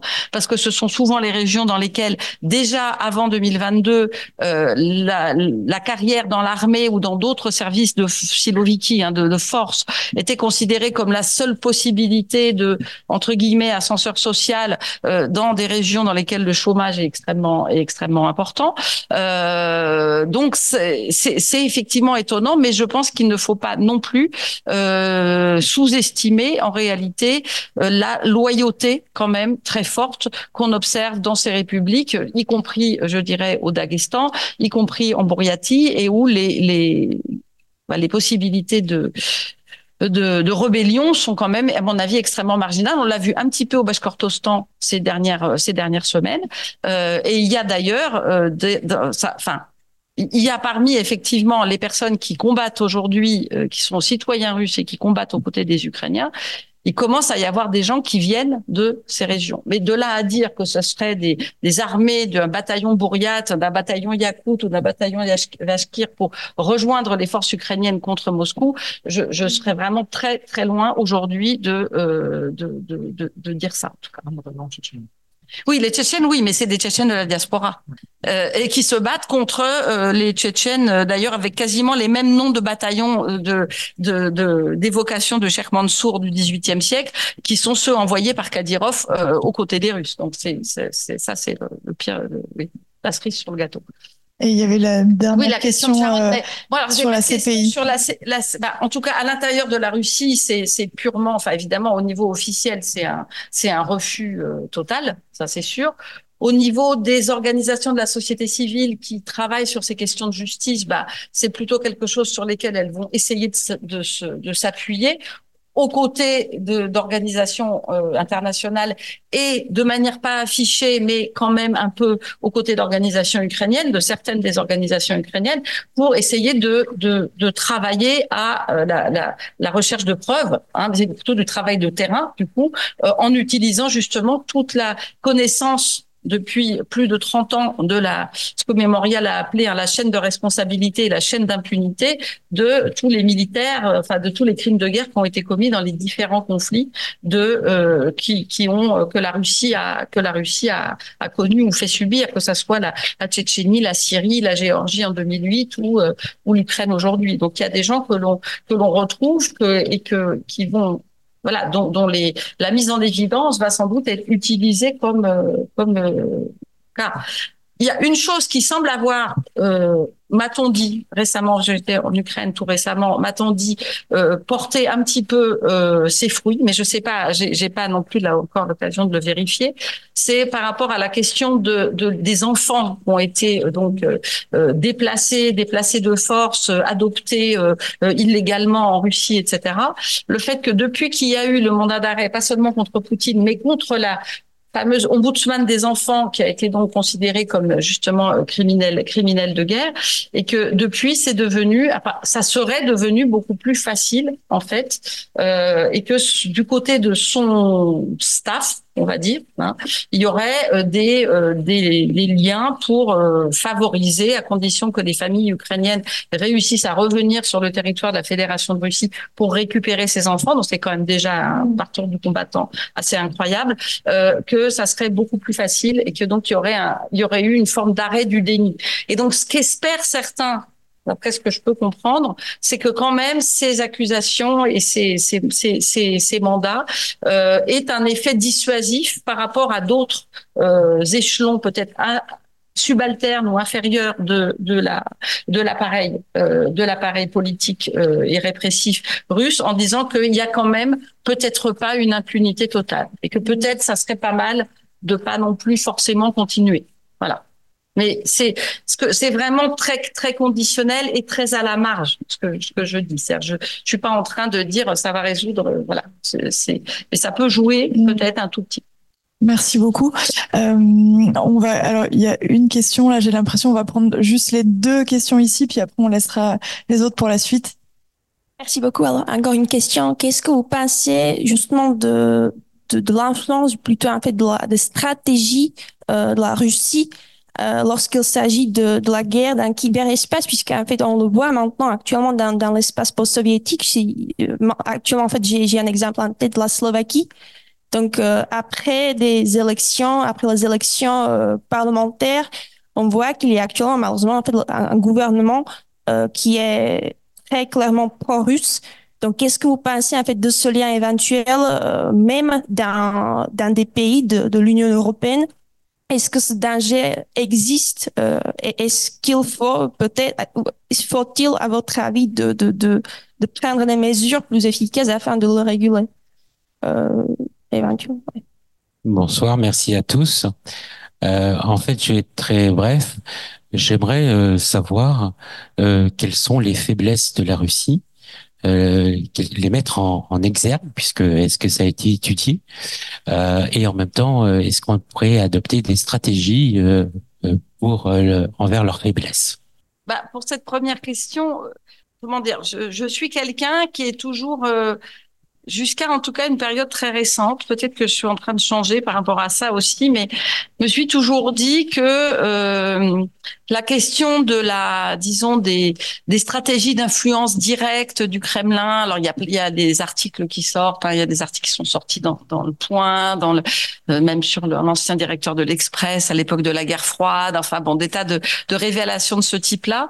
Moi, j'ai toujours eu tendance à penser que c'était pas très important et qu'en fait, euh, si c'était, si ça pouvait se passer, c'est parce que euh, il y avait les les bases euh, et des, des, fondements pour que ça, comment dire, une, une, offre et une demande en quelque sorte puissent se rencontrer, euh, y compris à l'intérieur de l'Union européenne. Donc la question pour moi, elle se pose plutôt à nos sociétés européennes qui sont euh, de euh, la manière dont on est capable de résister à ça. Euh, donc je pense, voilà, c'est-à-dire que je pense je pense que euh, les, les voilà, c'est c'est c'est plus dans ce sens-là moi que je je serais euh, euh, inquiète juste enfin voilà, à titre personnel, je dirais aux citoyens, effectivement, de ces, euh, de, de la manière dont euh, ce qui se passe en, c'est-à-dire, je pense pas que les, voilà, si on a vu qu'il y avait eu euh, au moment des débats sur le mariage pour tous en France des liens entre les, les, les formations qui s'y opposaient en France et des envoyés de la Russie, c'est pas la Russie qui a créé ces mouvements. Si on a vu trois quatre personnes se balader avec des, des gilets de la, de la DNR dans les manifs des gilets jaunes c'est pas la, voilà, c'est pas la Russie qui a créé les gilets jaunes. Et je crois que c'est vraiment super important, y compris pour l'analyse de, des mobilisations ici, de, parce que sinon on tombe très très vite dans des dans des raisonnements euh, soit complotistes, soit surtout qui qui en fait empêchent toute action et toute, euh, voyez, et toute euh, et toute réflexion, parce que finalement il y a toujours quelqu'un qui va nous manipuler. Hein, donc moi je je sais pas. Après oui, bien sûr la Russie tente. Enfin c'est clair qu'il y a des, tentatives de voilà qu'il y a des usines à trolls, qu'il y a des euh, commentaires. Mais voilà quand on lit des commentaires qui paraissent très très incroyables sur les réseaux sociaux, je suis pas sûre que ce soit pas des gens eux-mêmes qui pensent ça et que ce soit voilà, ils n'ont pas besoin d'être payés ou d'être ou d'être dans des dans, dans des usines à trolls. Donc je pense qu'il faut moi je serais vraiment quand même toujours plutôt pour être dans ce sens-là. Quant à votre question, ben les faiblesses, euh, c'est des faiblesses de la force, je ne sais pas, c'est la ça qui sont le, le revers de, de, de la force, c'est peut-être à un moment donné la, la, la la possibilité de se de, de s'arrêter et de se lever devant une trop une trop grande utilisation de la force par exemple si effectivement la Russie se mettait à par rapport à sa propre population j'entends euh, sur le plan économique, voilà, Pe peut-être qu'effectivement, ce, ce, serait ça. Mais enfin, on voit bien que Loukachenko, par exemple, a utilisé de beaucoup plus de force et pour autant, il est toujours là. Il veut se représenter en 2025 et peut-être qu'il va effectivement pouvoir le faire. Donc moi, j'ai pas de, j'aimerais avoir une réponse à ce genre de questions. L'économie, peut-être, oui, effectivement, cette économie euh, qu'on a euh, qu'on a dit colosse au pied d'argile parce que euh, économie de rente, euh, beaucoup trop tournée vers l'exportation des matières premières, etc., et menacée par le recul des hydrocarbures, mais enfin pour l'instant on ne le voit pas beaucoup. Les résultats de la dernière COP euh, dans les Émirats avec la prochaine COP euh, en Azerbaïdjan organisée par l'ancien euh, directeur de la compagnie pétrolière d'Azerbaïdjan ne me paraissent pas tout à fait aller dans le sens du recul euh, de euh, des énergies fossiles et euh, on le voit aussi sur un plan voilà donc je je suis pas si malheureusement si sûr que ce qu'on est qu'on considérait comme des faiblesses il y a encore peut-être quelques quelques temps, le soit puisse pas redevenir en fait des, des forces puisqu'on continue. Je veux dire, non seulement les sanctions sont contournées. Euh, alors on a parlé pas mal des Allemands hein, parmi les alliés européens, mais enfin la France, je pense, y participe aussi. Non seulement un certain nombre d'entreprises n'ont pas quitté euh, euh, la Russie, mais on continue aussi à consommer des, directement ou indirectement des hydrocarbures venant de, de fédérations de Russie. Quelque part, la, guerre, elle se mène aussi avec notre argent, que ça soit directement ou indirectement euh, par des transferts de pièces détachées électroniques euh, via des pays euh, Hein, les premières sanctions en, en 2014, on, on, a beaucoup rigolé sur les, les, crevettes qui étaient importées de Biélorussie, parce que la, la Biélorussie n'a pas d'accès à la mer. Donc, comment est-ce que les crevettes pouvaient arriver en Russie via la Biélorussie? C'était un peu étrange. Donc voilà. Mais voilà, aujourd'hui, c'est d'autres, c'est pas les mm-hmm. crevettes qui, qui, qui prennent ce chemin-là. Merci, euh, merci beaucoup. Euh, donc, euh, on va. Euh, je me tourne maintenant vers vous, euh, Quentin Couvreur. On va euh, s'éloigner un peu plus du terrain euh, véritablement euh, de la guerre entre la Russie et l'Ukraine pour euh, parler de la place de la Chine euh, dans ce conflit. Euh, donc, Quentin Couvreur, vous êtes doctorant euh, au séries et donc l'article que vous signez, qu'a mentionné Stéphanie Balm tout à l'heure, s'intitule La stratégie de la fausse neutralité. Qu'est-ce que le rapprochement donc sino-russe qu'on a voit en fait se manifester depuis le début de la guerre nous dit de la politique euh, étrangère et économique de la Chine? Dans quelle mesure est-ce que ça s'insère avec euh, des orientations plus larges? Merci, merci beaucoup. Merci à Alternative économique pour euh, l'organisation de cet événement. Euh, alors, c'est un honneur pour moi de parler de la politique étrangère de la Chine ce soir, en particulier à côté de Stéphanie Balm. C'est aussi une responsabilité. Euh, alors, ça n'allait pas forcément de soi d'inclure une, une prise de parole sur la Chine dans une conférence sur la guerre en Ukraine, tout simplement parce que si on écoute les dirigeants chinois, la Chine ne joue aucun rôle dans le conflit ukrainien. La Chine n'a joué aucun rôle dans son déclenchement et surtout, la Chine ne prend pas parti dans le conflit. Donc, on pourrait se demander un petit peu à quoi ça sert d'en parler? Eh bien, ça sert d'en parler puisque la neutralité qui est affichée par la Chine, c'est une fausse neutralité. C'est donc le, titre, hein, d'ailleurs, il me semble, de, l'article, la stratégie de la fausse neutralité. C'est une fausse neutralité puisque, comme vous le savez, la Chine soutient plus ou moins implicitement ou plus ou moins explicitement parfois la Russie. Alors pourquoi? Eh bien parce qu'en fait, comme le disait euh, Aude Martin, il faut replacer la, politique de la Chine sur la crise euh, ukrainienne dans euh, le contexte plus global de la politique étrangère chinoise et dans le prisme de la compétition stratégique entre la Chine et les États-Unis. Pour la Chine, la guerre en Ukraine, c'est d'abord une question qui est liée à sa compétition stratégique avec les États-Unis. Et c'est d'ailleurs pour ça que la Chine considère que la responsabilité de la guerre incombe d'abord aux États-Unis. Euh, donc les États-Unis, évidemment, et leurs alliés occidentaux qui ont provoqué la Russie après la chute de l'URSS, donc euh, après la fin de la guerre froide en 1989, en soutenant l'élargissement de l'OTAN. Donc euh, en cela, en fait, on a un discours qui est assez proche du discours, hein, il me semble, pas sous le contrôle d'Anne Le, Dan Le, la Dan pardon. Euh, donc c'est une grille de lecture voilà qui est assez proche de, la grille de lecture que, font les dirigeants russes. Il y a quand même une nuance, c'est que alors évidemment Poutine a développé tout un argumentaire historique qui est quand même assez complexe. On l'a encore vu euh, l'autre jour pendant son interview avec l'intervieweur américain Tucker Carlson, où il est remonté, il me semble, jusqu'au 9e siècle. Les Chinois euh, ont quand même une explication qui est beaucoup plus simple. Euh, ils se concentrent sur des facteurs plus immédiats. C'est de la faute des États-Unis qui ont poussé pour l'élargissement de l'OTAN à l'Est. Et c'est pour ça d'ailleurs que la Chine dénonce régulièrement la mentalité de guerre froide des États-Unis. C'est une expression que les dirigeants chinois emploient, emploient beaucoup. Euh, et c'est aussi pour ça que les, les, Chinois considèrent que cette guerre en Ukraine, c'est une forme d'endiguement. Donc encore une fois, c'est un terme qui fleure bon la guerre froide, euh, mais c'est un terme qui est utilisé par les, les dirigeants chinois eux-mêmes euh, aussi par les analystes chinois. Donc c'est un endiguement de, des États-Unis vis-à-vis de la Russie et aussi par procuration vis-à-vis de la Chine. Euh, vis-à-vis de la Chine parce que, euh, vous le savez, on est dans un contexte d'intensification de la rivalité stratégique entre la Chine et les États-Unis, en particulier depuis 2017, donc en particulier depuis l'arrivée au pouvoir de, de, de, Donald Trump, et ça s'est poursuivi euh, ensuite sous l'administration Biden, donc depuis 2021.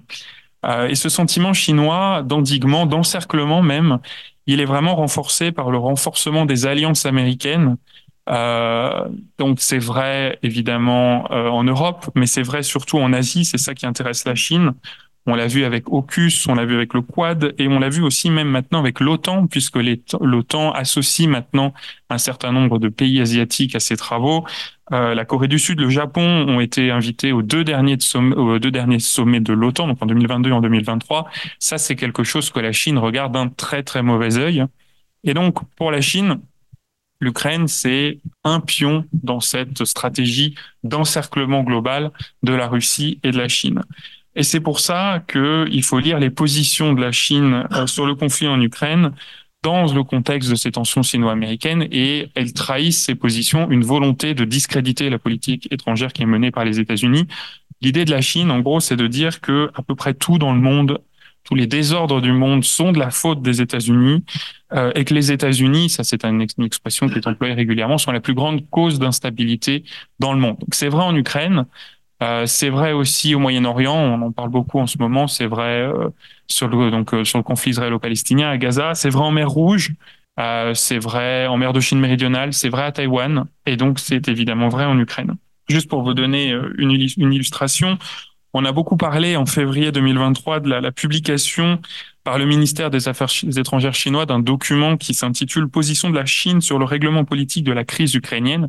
On a commencé à dire voilà la Chine euh, propose son propre euh, plan de paix en Ukraine. Alors c'est pas un plan de paix, même les Chinois eux-mêmes ne l'appellent pas un plan de paix. Alors c'est une série de propositions qui sont extrêmement vagues. Euh, mais c'est surtout en fait en creux une euh, critique des États-Unis. Par exemple, quand la Chine dénonce euh, les sanctions unilatérales, ce sont bien évidemment les sanctions américaines et les sanctions européennes qui sont visées. Voilà. Merci beaucoup pour ce premier euh, cadrage et puis euh, pour euh, voilà cette ça nous permet de replacer en fait cette euh, cette position dans un contexte plus large. Euh, maintenant, du coup, depuis le début de la guerre en Ukraine, la relation bilatérale entre la Chine et la Russie euh, s'est renforcée, euh, notamment euh, la la Russie vend davantage d'hydrocarbures, etc. à la Chine. quels sont en fait les intérêts réciproques des deux pays? Est-ce parce que finalement, donc euh, vous le disiez, donc cette, euh, ce positionnement de la Chine euh, est à replacer dans un, positionnement plus large de la Chine vis-à-vis des États-Unis, mais est-ce qu'elle y trouve tout de même un intérêt direct Quels sont-ils Quels sont les intérêts réciproques à la fois de Moscou et de Pékin? Oui, alors, on parlerait des, des intérêts de Pékin. Euh, m'aventurerai pas sur le terrain des intérêts de Moscou dans cette relation, qui sont aussi beaucoup discutés d'ailleurs, tout simplement parce que la Chine considère qu'elle a plus à gagner qu'à perdre en soutenant la Russie sur le dossier ukrainien. C'est pour ça que toutes les prédictions euh, qui, euh, qui, disaient que la, la, Chine allait arrêter un moment de soutenir la Russie euh, suite à l'invasion de l'Ukraine, pour l'instant, ça fait deux ans et pour l'instant, la Chine continue euh, au moins implicitement, à soutenir la, la, la, Russie. Pourquoi? Tout simplement parce que la Russie est devenue le principal partenaire de la Chine sur la scène internationale. Euh, donc juste pour vous donner un peu, un peu de contexte, en 2019, les deux pays ont élevé leurs relations au niveau d'un partenariat stratégique global de coordination pour une nouvelle ère. C'est une expression un petit peu barbare, mais la, la, diplomatie chinoise adore les expressions un petit peu barbares. En gros, il y a différents types. La, la diplomatie chinoise euh, classifie ces relations selon différents niveaux de partenariat et le partenariat stratégique global de coordination, c'est le euh, partenariat bilatéral le plus élevé et il n'y a que la Russie avec laquelle la Chine a forgé ce partenariat stratégique global de coordination. Euh, vous vous souvenez aussi sans doute que ce partenariat stratégique global de coordination, il se double d'une amitié sans limite. C'est l'expression qui avait été employée par les deux chefs d'État euh, lors de la visite de Vladimir Poutine à Pékin quelques jours seulement avant l'invasion euh, russe de l'Ukraine. Donc c'était le 4 février 2022. On était dans le contexte des Jeux olympiques de, Pékin. Euh, et donc, euh, il y avait eu une déclaration sino-russe qui vantait l'amitié sans limite entre les deux pays. Alors, ce partenariat, il s'explique euh, par une convergence d'intérêts politiques, idéologiques, dans une certaine mesure économique aussi. Et la guerre en Ukraine, c'est ce que vous disiez, elle n'a fait que renforcer cette convergence d'intérêts. Euh, et pour preuve, hein, euh, vous savez que Poutine est un président qui ne voit plus euh, beaucoup de monde, qui, qui aussi à cause des, des de, du mandat de la Cour pénale de la Cour pénale internationale ne se rend plus dans un certain nombre de pays. Eh bien, Xi Jinping est venu lui rendre visite en mars 2023. Poutine lui a rendu l'appareil donc en octobre à l'occasion du forum des nouvelles routes de la soie. Il y a encore eu un appel téléphonique entre eux il y a quelques jours, à début février, et euh, Poutine devrait normalement, en tout cas c'est ce qui a été annoncé, euh, se rendre de nouveau en Chine cette année. Euh, donc oui, la, guerre en Ukraine a continué à, accentuer ce rapprochement entre la Chine et la Russie, qui s'était, et c'est d'ailleurs ce qui est intéressant de le noter, d'abord en fait accéléré après l'annexion russe de la Crimée, donc en 2014, puisque dès cette époque, en fait, les sanctions occidentales avaient conduit la Russie à euh, renforcer ses relations économiques diversifier ses partenaires et renforcer ses relations économiques entre les deux pays. Mais ce renforcement, il est vraiment notable depuis 2022. Euh, Donc, pour vous donner juste un ordre d'idée, le commerce bilatéral entre la Chine et la Russie, c'était 110 milliards de dollars en 2019. Aujourd'hui, c'est 240 milliards, donc euh, plus de fois deux en cinq ans. Et la Chine est évidemment le premier partenaire commercial de la Russie, mais ça, c'est pas nouveau. Euh, alors, ça marche dans les deux sens à la fois euh, des, de, dans le sens des exportations de la Chine vers la Russie et dans le sens des importations chinoises depuis la Russie. Donc la Chine, euh, le, la Chine exporte de plus en plus vers, vers, la Russie. Les exportations chinoises vers la Russie ont augmenté de 50% euh, l'année dernière par rapport à l'année 2022. Euh, tout simplement parce que la Chine fournit à la Russie des technologies, des équipements euh, à usage souvent, euh, donc, ce qu'on appelle double usage, hein, donc usage à la fois civil et euh, usage militaire, des équipements dont elle dépend pour mener sa guerre en Ukraine. Alors c'est parfois des, des, choses très triviales, ça peut être des pelles hydrauliques, euh, des équipements de protection, mais c'est surtout, et c'est ça qui est extrêmement stratégique, des composants électroniques dont la Russie a absolument besoin pour ses systèmes d'armement, notamment pour ses drones. Et c'est d'ailleurs pas un hasard que euh, les premières entreprises chinoises qui ont été sanctionnées par l'Union européenne, donc ça date il y a quelques jours, c'était le 23 février, euh, nouveau train, donc je crois que c'est le 13e train de sanctions euh, européen, qui pour la première fois inclut des entreprises chinoises. Et ce sont trois entreprises chinoises qui sont des entreprises d'électronique qui fabriquent des puces. Euh, et donc c'est certainement pas un hasard. On a également aussi, on a retrouvé des, des, des moteurs chinois dans les drones russes Lancet, donc qui sont des drones kamikazes que le que la Russie utilise sur le sur le sur le terrain ukrainien et qui utilisent des, des, des moteurs chinois. Et dans l'autre sens, il est vrai aussi que euh, les importations euh, chinoises en provenance de Russie ont également beaucoup augmenté. Le, la Chine est le premier client maintenant du, du, du pétrole russe. Euh, remplace un petit peu l'Union européenne. Euh, la moitié des exportations russes de pétrole en 2023 ont été expédiées à destination de la Chine et la Russie est devenue le premier fournisseur. Une, une, dépendance dans les deux sens. Euh, la Russie est devenue le premier fournisseur de pétrole de la, de la Chine cette année devant l'Arabie saoudite.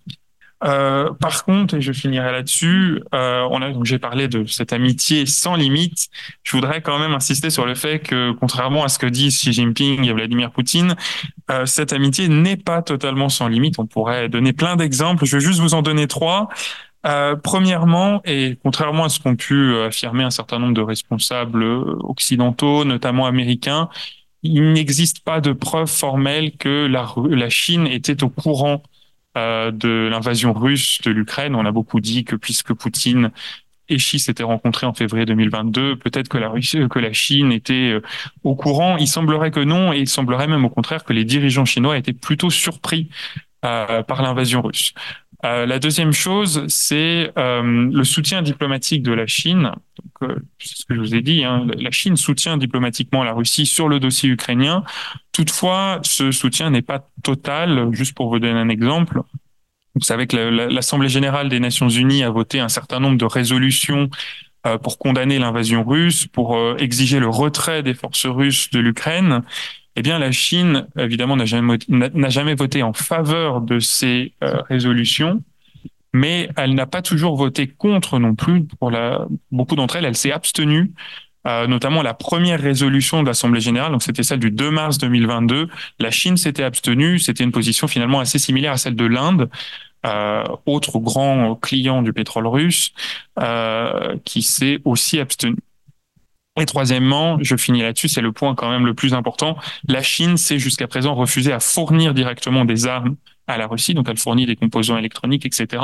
Elle n'envoie pas directement d'armes, et en cela, elle se démarque d'autres pays, par exemple de l'Iran, mais surtout depuis quelques mois de la Corée du Nord, euh, puisque on a retrouvé des obus d'artillerie, des missiles nord-coréens en Ukraine, et jusqu'à présent, la Chine, elle, cherche à maintenir une image, voilà, on n'est pas partie prenante au conflit, on est une grande puissance responsable, donc on n'envoie pas d'armes. La raison euh, plus pragmatique, c'est qu'évidemment, la Chine cherche à éviter les sanctions occidentales. Merci euh, beaucoup. Euh, dernière question. la position de la Chine dans la euh, la guerre a aussi des conséquences euh, sur les relations de la Chine avec euh, d'autres pays du monde, notamment les pays qu'on appelle du Sud global, même si c'est une globalité assez hétérogène. Est-ce que c'est quelque chose qui est explicitement recherché ou pas? Et comment ça se traduit en fait du coup ce changement de, de relation? Oui, alors je ne sais pas si c'est explicitement recherché, mais euh, cette image de neutralité que veut se donner la Chine dans le, dans le conflit ukrainien, c'est une position qui séduit de nombreux pays du Sud global. Euh, donc le terme est un petit peu évidemment controversé, mais j'ai moins de scrupules à l'utiliser maintenant puisque le les dirigeants chinois eux-mêmes ont commencé à l'utiliser. Donc c'est un terme qu'on emploie ici depuis quelques années, que la Chine n'employait pas. La Chine préférait parler de pays en développement. Euh, et aujourd'hui, je pense qu'elle a senti un petit peu le potentiel euh, de, de ce terme en termes de diplomatie publique. Euh, voilà, c'est un terme, je crois, que la Russie utilise, et euh, c'est aussi un terme que ce sont que s'est mis depuis très très récemment à utiliser la Chine. Donc il y a beaucoup de ces pays du, Sud global qui ont aussi adopté une forme de neutralité. Alors je crois que dans l'article on parle de neutralité calculée. Alors c'est un grand spectre hein, la neutralité calculée. La, la neutralité calculée de l'Inde n'est pas la neutralité calculée de la Chine, mais euh, cette, cette neutralité calculée, elle se traduit par le fait qu'aucun pays du Sud global, je dis bien aucun, n'applique de sanctions contre la Russie. Donc il n'y a que euh, l'Europe les États-Unis, le Canada, le Japon, l'Australie, la Nouvelle-Zélande et il me semble Taïwan euh, qui applique de sanctions, des sanctions à l'égard de la de la Russie. Aucun pays du, Sud global n'en applique. Et ça, la Chine euh, c'est un élément assez clé de son discours, c'est de dénoncer les sanctions unilatérales. Donc euh, des sanctions unilatérales pour la Chine, c'est des sanctions qui n'ont pas l'aval du Conseil de sécurité, et les, et les sanctions européennes, les sanctions américaines n'ont évidemment pas l'aval du Conseil de sécurité de l'ONU, puisque euh, la Russie et la Chine figurent au Conseil de sécurité. Euh, donc ça, c'est un élément assez important de, la stratégie chinoise à l'égard de, des pays du Sud global. Et je dirais que la Chine utilise aussi, alors non pas forcément le conflit ukrainien en lui-même, mais les conséquences négatives que le conflit peut avoir sur l'économie internationale, les externalités en fait du conflit pour légitimer son propre discours, encore une fois dénoncer les Occidentaux, dénoncer les États-Unis et promouvoir ses propres ses propres initiatives. Donc, par exemple, tout à l'heure, on parlait de, de la crise alimentaire hein, qui a été aggravée évidemment par, par l'invasion russe. Eh bien, le gouvernement a lancé en juillet 2022 une initiative de coopération sur la sécurité alimentaire mondiale. Ils ont publié un document conceptuel. Euh, alors, ça n'a pas débouché sur euh, beaucoup de mesures concrètes. Je crois que ça n'a pas donné grand-chose mais euh, c'est un un exemple de la manière dont la Chine va utiliser une euh, conséquence négative du conflit ukrainien pour promouvoir ses propres normes, ses propres initiatives. Euh, et enfin, donc je dirais évidemment que, le, que cette proximité entre la Chine et le Sud global ne date pas de la guerre en Ukraine, mais que la guerre en Ukraine euh, contribue à la renforcer, d'autant plus depuis le 7 octobre 2023, d'autant plus depuis euh, les attaques du Hamas contre Israël, tout simplement parce que euh, la Chine a une lecture assez liée, encore une fois, c'est les États-Unis qui sont à la manœuvre. Et donc, la Chine dénonce en fait l'hypocrisie, les doubles standards des Occidentaux. Euh, regardez, vous soutenez les Ukrainiens, vous ne faites strictement rien pour les Palestiniens à Gaza. Et ça, il me semble que c'est un discours qui est partagé. En tout cas, c'est un discours qui résonne dans de nombreux pays du Sud global, au Moyen-Orient, mais également au-delà. Merci beaucoup. Alors, j'imagine que ça aura suscité des questions. Une, euh, ben, il y en a déjà quatre. Euh, Song, euh, Université Fudan. La guerre euh, Ukraine, c'est une intérêt national de la Chine. Et franchement, la Chine a profité de la guerre euh, beaucoup. Ok, c'est la guerre entre l'Europe, euh, la Russie, les États-Unis, mais la Chine est restée dehors. Donc ma question, euh, que vaut la France de la Chine et quelle est le, la récompense sur la Chine? La, oui, la question, que... c'est, pardon, euh, la question, monsieur, c'est sur euh, la France et la Chine. Que vaut la France de la Chine et quelle est euh, la récompense sur la Chine? Est-ce que le fait que l'Ukraine et quelle que soit l'issue maintenant, mais jusqu'à présent, ait beaucoup résisté contre euh, plus gros que lui finalement, euh, peut avoir des conséquences sur, peut faire réfléchir les Chinois sur leur attitude à eux sur Taïwan. Euh, oui, ma question c'est de savoir est-ce que euh, tous nos trains de sanctions ne sont pas voués à l'échec euh, si la première ou deuxième puissance économique du monde euh, soutient la Russie? Et si on devait trouver des solutions pour essayer de d'affaiblir cette relation, est-ce qu'on pourrait jouer de la concurrence qui existe entre la Chine et la Russie en Asie centrale? Est-ce que ce serait une solution? Oui, ça fait déjà beaucoup de beaucoup de matière à réfléchir. Alors sur sur la France et la Chine, euh, il me semble que bon, la France euh, a été l'un des pays à maintenir, disons, une politique d'engagement vis-à-vis de la Russie jusqu'assez tardivement, jusqu'à même jusqu'après le, le déclenchement du, du, du conflit. Euh, la France a aussi une position assez similaire vis-à-vis de la Chine, qui consiste à dire il faut absolument parler à la Chine pour que la Chine puisse faire pression sur la Russie euh, dans le cadre de la, de, de, la guerre en Ukraine. Le problème, c'est que il me semble que c'est la stratégie qui est poursuivie hein, par la diplomatie française depuis deux ans. Euh, à chaque fois qu'il y a des rencontres, évidemment, entre le entre les, les ministres des Affaires étrangères chinois et français, c'est évidemment le, le, sujet ukrainien est tout en haut de, de, de, de, l'ordre du jour sans grand résultat, puisque euh, la France et aucun autre pays pour l'instant n'a obtenu de la Chine de se dissocier d'une manière ou d'une autre euh, de, la Russie. Alors quelle, récompense la Chine pourrait, euh, la France pardon pourrait offrir entre guillemets en échange? Je ne sais pas. D'autant plus que pour l'instant la, Chine semble considérer qu'elle a tout intérêt à continuer à soutenir la Russie. La, la, Chine ne semble pas particulièrement actuellement intéressée euh, par une position qui serait une position plus, de, de, médiateur. Alors il y a quand même des efforts hein, chinois de, de, qui sont plus des efforts à mon sens de diplomatie publique que de vraiment se vouloir se positionner comme un médiateur sur le conflit ukrainien. Donc voilà, je pense que pour l'instant les efforts de la France sur ce sujet pour l'instant ont été un petit peu malheureusement voués à l'échec. Euh, sur l'Ukraine et, et, Taïwan, alors c'est évidemment quelque chose qui revient beaucoup, dont on a beaucoup parlé. Euh, c'est certain que les, les, dirigeants chinois tireront des conséquences évidemment du conflit ukrainien. Je pense qu'ils tireront euh, des conséquences évidemment d'abord militaires. Euh, on a vu que l'offensive russe ne s'est, dans les tout premiers jours de la guerre, ne s'est pas du tout passée comme prévu. Cette euh, opération aéroportée qui devait euh, espèce de blitzkrieg sur sur Kiev, qui pourrait être hein, d'ailleurs la stratégie adoptée par la Chine, vouloir s'emparer euh, du palais présidentiel à Taipei. Euh, bon, ça, ça, dans le cadre de, de la guerre en Ukraine, ça n'a pas fonctionné. Donc c'est peut-être sans doute quelque chose que les, les, les, militaires chinois vont regarder. Ce qu'il faut dire quand même, c'est que euh, l'Ukraine et, et, Taïwan sont deux pays extrêmement différents. Les situations sont extrêmement différentes, ne serait-ce que pour des manœuvres militaires. La géographie est extrêmement différente. Taïwan est une île, ça complique énormément les choses.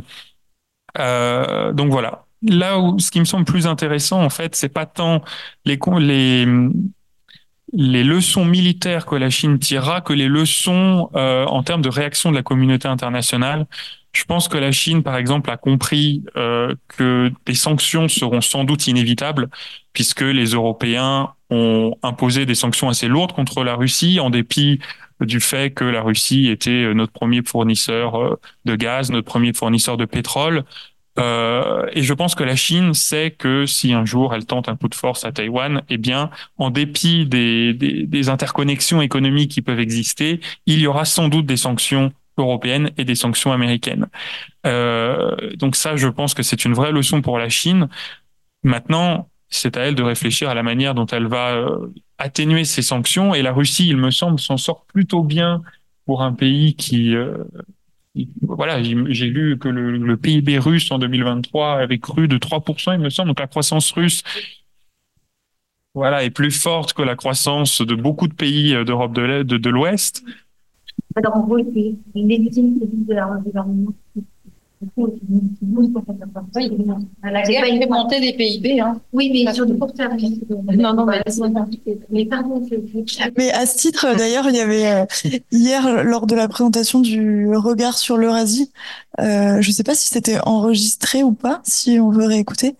Euh, justement, ah, il y aura un podcast. Et eh ben, je vous invite à écouter ce ah oui, c'est écrit dedans. Et ben dans le regard sur l'Eurasie 2023, il y a tout un, article sur euh, les sanctions écrit par euh, spécialiste des sanctions Agathe Demarais euh, et qui euh, en effet pointait tout ça et le, le, fait que la croissance pouvait être dopée par des productions de matériel militaire et ça voulait ça montrait pas pour autant que le pays allait bien. On pouvait pas en tirer cette conclusion parce que mécaniquement quand on produit plein de chars mais qu'on produit moins d'autres choses, ça participe à la croissance, mais donc euh, tout ça est détaillé dans le l'article et beaucoup mieux que ce que je ne fais.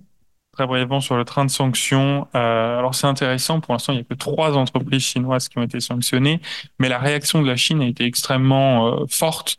Donc réaction du ministère des Affaires étrangères, réaction du ministère du Commerce, euh, on voit que la Chine s'inquiète quand même des potentielles futures sanctions. Euh, L'économie chinoise, justement, ne va pas forcément extrêmement bien euh, pour des tas de raisons. Donc la Chine, cherche plutôt engagement économique actuellement. et donc la Chine cherche à tout prix à éviter les sanctions. C'est d'ailleurs pour ça qu'elle n'envoie pas d'armes, et c'est d'ailleurs pour ça qu'elle ne prend pas plus partie plus ouvertement dans le conflit ukrainien. Maintenant sur l'Asie centrale, euh, je ne sais pas si on peut jouer de la rivalité entre la Chine et la Russie euh, en Asie centrale.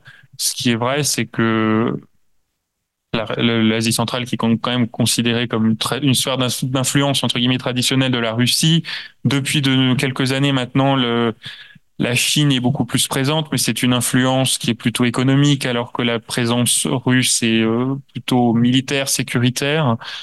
Euh, pour, le moment, il semblerait que ce soit deux pays qui arrivent à gérer justement leur leur, co- leur coexistence en Asie centrale. À voir, voilà, dans, dans les années à venir, comment ça va se développer. Merci. Alors, j'ai vu qu'il y avait déjà une question euh, ici de madame et une autre là. Euh, J'aimerais connaître votre opinion sur un éventuel euh, basculement ou une radicalisation des opinions publiques euh, en France d'abord et puis peut-être euh, dans les autres pays européens. Quelle a été la portée de, des manifestations pour l'Ukraine il y a deux jours? Est-ce que c'était quelque chose qui a été plutôt positif et euh, les dernières déclarations du président euh, Emmanuel Macron euh, ne vont-elles pas, euh, d'une certaine façon, euh, renforcer peut-être la différence entre les, les soutiens inconditionnels à l'Ukraine et les doutes qui vont euh, envahir les opinions? Face à l'économie, évidemment. Merci beaucoup. Euh, question sur la Chine. Est-ce que la Chine a déjà laissé entendre euh, le niveau potentiel maximum du soutien qu'elle pourrait apporter à la Russie? Est-ce que vous avez parlé des raisons pour lesquelles en fait elle ne soutenait, pas directement la Russie? Mais euh, ce qui fait peur à pas mal de monde sur le conflit ukrainien, c'est un embrasement et on parle souvent d'une guerre mondiale, etc. Est-ce que la Chine a dit que par exemple, si les Européens ou l'OTAN envoyaient son armée en Ukraine, eux, ils pourraient fournir des armes ou pareil, soutenir militairement la, Russie. Pour la première question, je laisserai soit Denis, soit Anne de répondre. Euh, alors la Chine, euh, la Chine de toute façon, de manière générale, n'est pas un régime très très transparent, euh, y compris dans sa communication. Non, la Chine n'a fixé aucune limite qu'on peut pas savoir a priori, pas comme les États-Unis par exemple, qui même avant, immédiatement après l'invasion ou juste avant plutôt, avaient dit de toute façon on n'enverra pas de soldats en Ukraine. Euh, la Chine ne donne pas d'indication, en tout cas pas publiquement, je ne sais pas ce qui se fait après par des canaux plus plus discrets sur euh, le soutien maximum qu'elle pourrait fournir. On peut quand même imaginer que euh, si les Occidentaux venaient un jour, on n'y est pas, hein, à envoyer des troupes, ou, enfin si si le, le, le conflit venait à s'embraser sur le front de l'Europe de l'Est, ou voilà, on peut imaginer raisonnablement, sans aucune certitude quand même, que la Chine euh, fournirait sans doute plus directement des armes, parce que ça lui fournirait un prétexte aussi. Euh, ça fournirait à la Chine un prétexte pour intervenir un peu plus directement. Mais la Chine est quand même euh, un pays, de manière générale, je sais que c'est pas forcément le l'impression qu'elle renvoie parfois, et c'est pas forcément l'image qu'on en a, mais qui est un, pays en matière de politique étrangère qui est assez prudent, euh, qui est assez pas un pays qui prend beaucoup de risques. Euh, et, euh, surtout en, en, matière sécuritaire, en matière militaire, c'est un pays, euh, oui, voilà, qui, est assez prudent. Euh, oui, pour concernant les manifestations, oui, bien sûr, c'était apprécié déjà en Ukraine.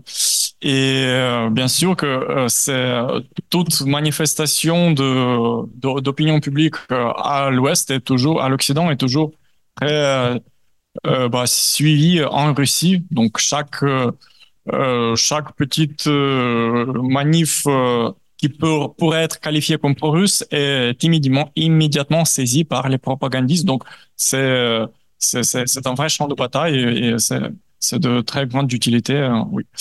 Euh, après, euh, les déclarations de Macron, un ami les a qualifiées hier comme bon, il a dit que Macron a fait un coup de Medvedev parce que c'est l'ex-président Medvedev russe qui qui joue le rôle de d'un clown dangereux, quoi. Donc, il, il, il, écrit des choses folles, ce qui a pour effet la, l'ambiguïté, ce qu'on appelle l'ambiguïté stratégique. Donc, on ne sait jamais, euh, à l'Occident, on ne sait jamais qu'est-ce qu'ils ont vraiment dans la tête en, Russie, les dirigeants de la Russie. Euh, Est-ce que, comme Medvedev euh, écrit chaque jour, on, demain, la Russie va vraiment lancer la bombe atomique ou pas?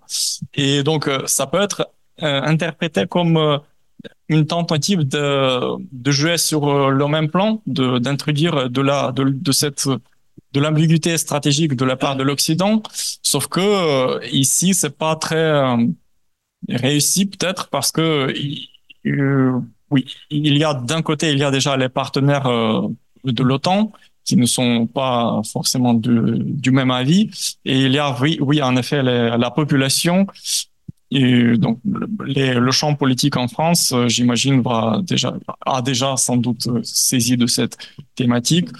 Euh, donc, ça peut être, ça peut en effet avérer un peu contre-productif. Oui, je, oui, enfin, je pense qu'effectivement, c'est très important de, montrer les, voilà le soutien, euh, même si euh, on sait par, enfin de manière générale que les euh, les, les, grandes questions de, de, politique internationale ne déplacent pas ou peu les foules. traditionnellement, on savait que le donc le conflit israélo-palestinien était plus à même de de de, de déplacer beaucoup de beaucoup de monde et le et ce qui se passe depuis le 7 octobre et qui est pourtant un conflit d'une aussi d'une local, certes, mais d'une grande intensité et brutalité, euh, ne déplace pas non plus beaucoup les foules. Donc, je pense qu'il y a une vraie question par rapport à la, à la mobilisation sur la, les questions internationales. Euh, mais euh, voilà, là, bon, il y a quand même des, pas mal de manifestations dans différentes villes et c'est, je pense que c'est important. Et il y a aussi dans les différents sondages un, plutôt une opinion euh, favorable à la poursuite de l'aide à l'Ukraine. Après que ça devienne, attention, on a fait aussi, euh, bon, voilà, Emmanuel Macron euh, dans l'art des petites phrases. là aussi, après le 7 octobre, il avait parlé d'une coalition internationale contre le terrorisme. On s'était dit de quoi parle-t-il? Bon, voilà. il, il demande peut-être pas toujours à ses généraux et à ses diplomates non plus ce qu'ils en pensent avant de, avant de parler. C'est un peu mon sentiment. Et c'est peut-être aussi ce qui s'est passé hier. Ou alors, c'était plus calculé comme coup politique euh, à destination, à destination des Ukrainiens et de Zelensky en particulier pour réaffirmer un soutien politique alors peut-être au détriment du vrai soutien matériel, c'est-à-dire que voilà, on en rajoute dans l'affirmation politique. Il y avait une petite euh, une, petite caricature il y a quelques jours là dans, la presse, euh, je sais pas des Ukrainiens, en tout cas sur les réseaux sociaux, avec des, militaires ukrainiens qui ouvrent une caisse de munitions et puis il y a plein de petits trucs qui font blablabla blablabla blablabla, puis au milieu il y a trois munitions, voilà dans la euh, vraie munition dans la caisse. Donc ça pourrait être une illustration nouvelle de ça. Hein. Et et euh, de toute façon, il a pas non, enfin, il a parlé d'un éventuelle mobilisation pas sous drapeau de euh, soldats, euh, euh, de militaires professionnels euh, français ou européens. Il n'a pas s'agit de, de mobiliser la, la, population française pour aller pour aller se battre en Ukraine. Je pense qu'il y a il y a aussi voilà une espèce d'imaginaire qui est convoqué autour du retour de la guerre sur le sol européen et de ce que ça pourrait avoir comme conséquence euh, et qui euh, qui euh, fait s'emballer aussi très vite les, les voilà les réseaux sociaux, les politiques. En plus, ça. Et, euh, je vois qu'il y a deux questions. Qu'on peut faire très très très rapide euh, leur tour, donc on laisse. Euh, Allez-y pour une question très rapide et monsieur aussi pour une question très rapide. As commencé à parler du discours des Macron hier, de moi j'aimerais bien qualifier à la personne en provenance de la région des pays de l'Ouest, qui avait tout de suite, normalement, cette déclaration, c'était un truc de président, tchèque, qui a fait un meeting de cadre, de cadre avec la politique enlever ça sur la Et déjà là, ça a suscité, euh, le discours de Macron a suscité des euh, réactions, euh, souvent, en tout cas, contradictoires de la part de l'Occident à des équipes. Je tu dire la professeur, parce que qui est venu voir maintenant comment ça va se Merci beaucoup. Et monsieur, vous avez une dernière question? Oui, en fait, merci Quentin de votre exposé sur la Chine. Euh, par contre, euh, on sait très bien que la Chine a aussi euh, euh, quelques lacunes, notamment je comprends qu'il y a des frilosités euh, envers, euh, envers euh, les accords, euh, et euh, parce qu'on sait très bien qu'elle est dans une spirale infernale au euh, post-Covid, euh, et en même temps euh, au niveau immobilier, elle est dans une spirale infernale. Et ma question, c'était de savoir, bientôt, on va probablement rebattre les cartes avec les élections américaines. Et ma question, c'est qu'est-ce que vous pensez si effectivement les Américains euh, passeraient des accords avec la, Russie, puisque on voit que le, le- les élections euh, rebattre les cartes. Merci beaucoup. Euh, deux, trois éléments. Oui, très, non, très brièvement, merci pour cette question. Euh, c'est vrai que la Chine regarde évidemment beaucoup ce qui va se passer aux États-Unis et regarde beaucoup ce qui va se passer au niveau des élections américaines. Alors, donc il y a deux choix a priori, c'est soit Biden, soit Trump. Euh, Biden, c'est pour la Chine la garantie de la stabilité, de la continuité, mais de la continuité dans des mauvaises relations. hein. Les, relations entre la Chine et les États-Unis sont à leur point le plus bas depuis des décennies. Euh, les tensions sont fortes et le, gros problème de la Chine, c'est que Biden, contrairement à Trump, il mène une politique de renforcement des alliances, euh, donc comme je le disais, à la fois en Europe, mais aussi en Indo-Pacifique, et c'est ça qui préoccupe principalement la Chine. Donc, à choisir, il me semble, mais je ne suis pas dans la tête des dirigeants chinois, que euh, entre deux mauvais choix, il choisirait plutôt Donald Trump, qui euh, a contre lui son imprévisibilité. Euh, on l'a vu hein, entre, donc, entre 2017 et 2021, euh, le, la guerre commerciale entre la Chine et les États-Unis. Mais Trump, c'est la garantie, a priori, d'un, affaiblissement des alliances.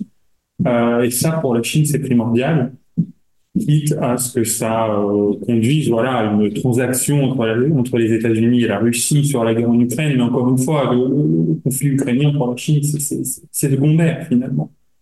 Je pense que pour euh, la question de, de, de, la, de la cohérence de la politique étrangère qui est actuellement menée par euh, l'administration Biden de, de- d'une forme de d'endiguement de la Chine, je pense que la Chine préférerait, encore une fois, entre la peste et le choléra, voir revenir Biden, euh. Merci beaucoup, merci à tous. Euh, et il reste quelques exemplaires euh, de hors-série sur les tables, donc n'hésitez pas si vous voulez euh, euh, prolonger les réflexions avec d'autres articles, etc. Merci.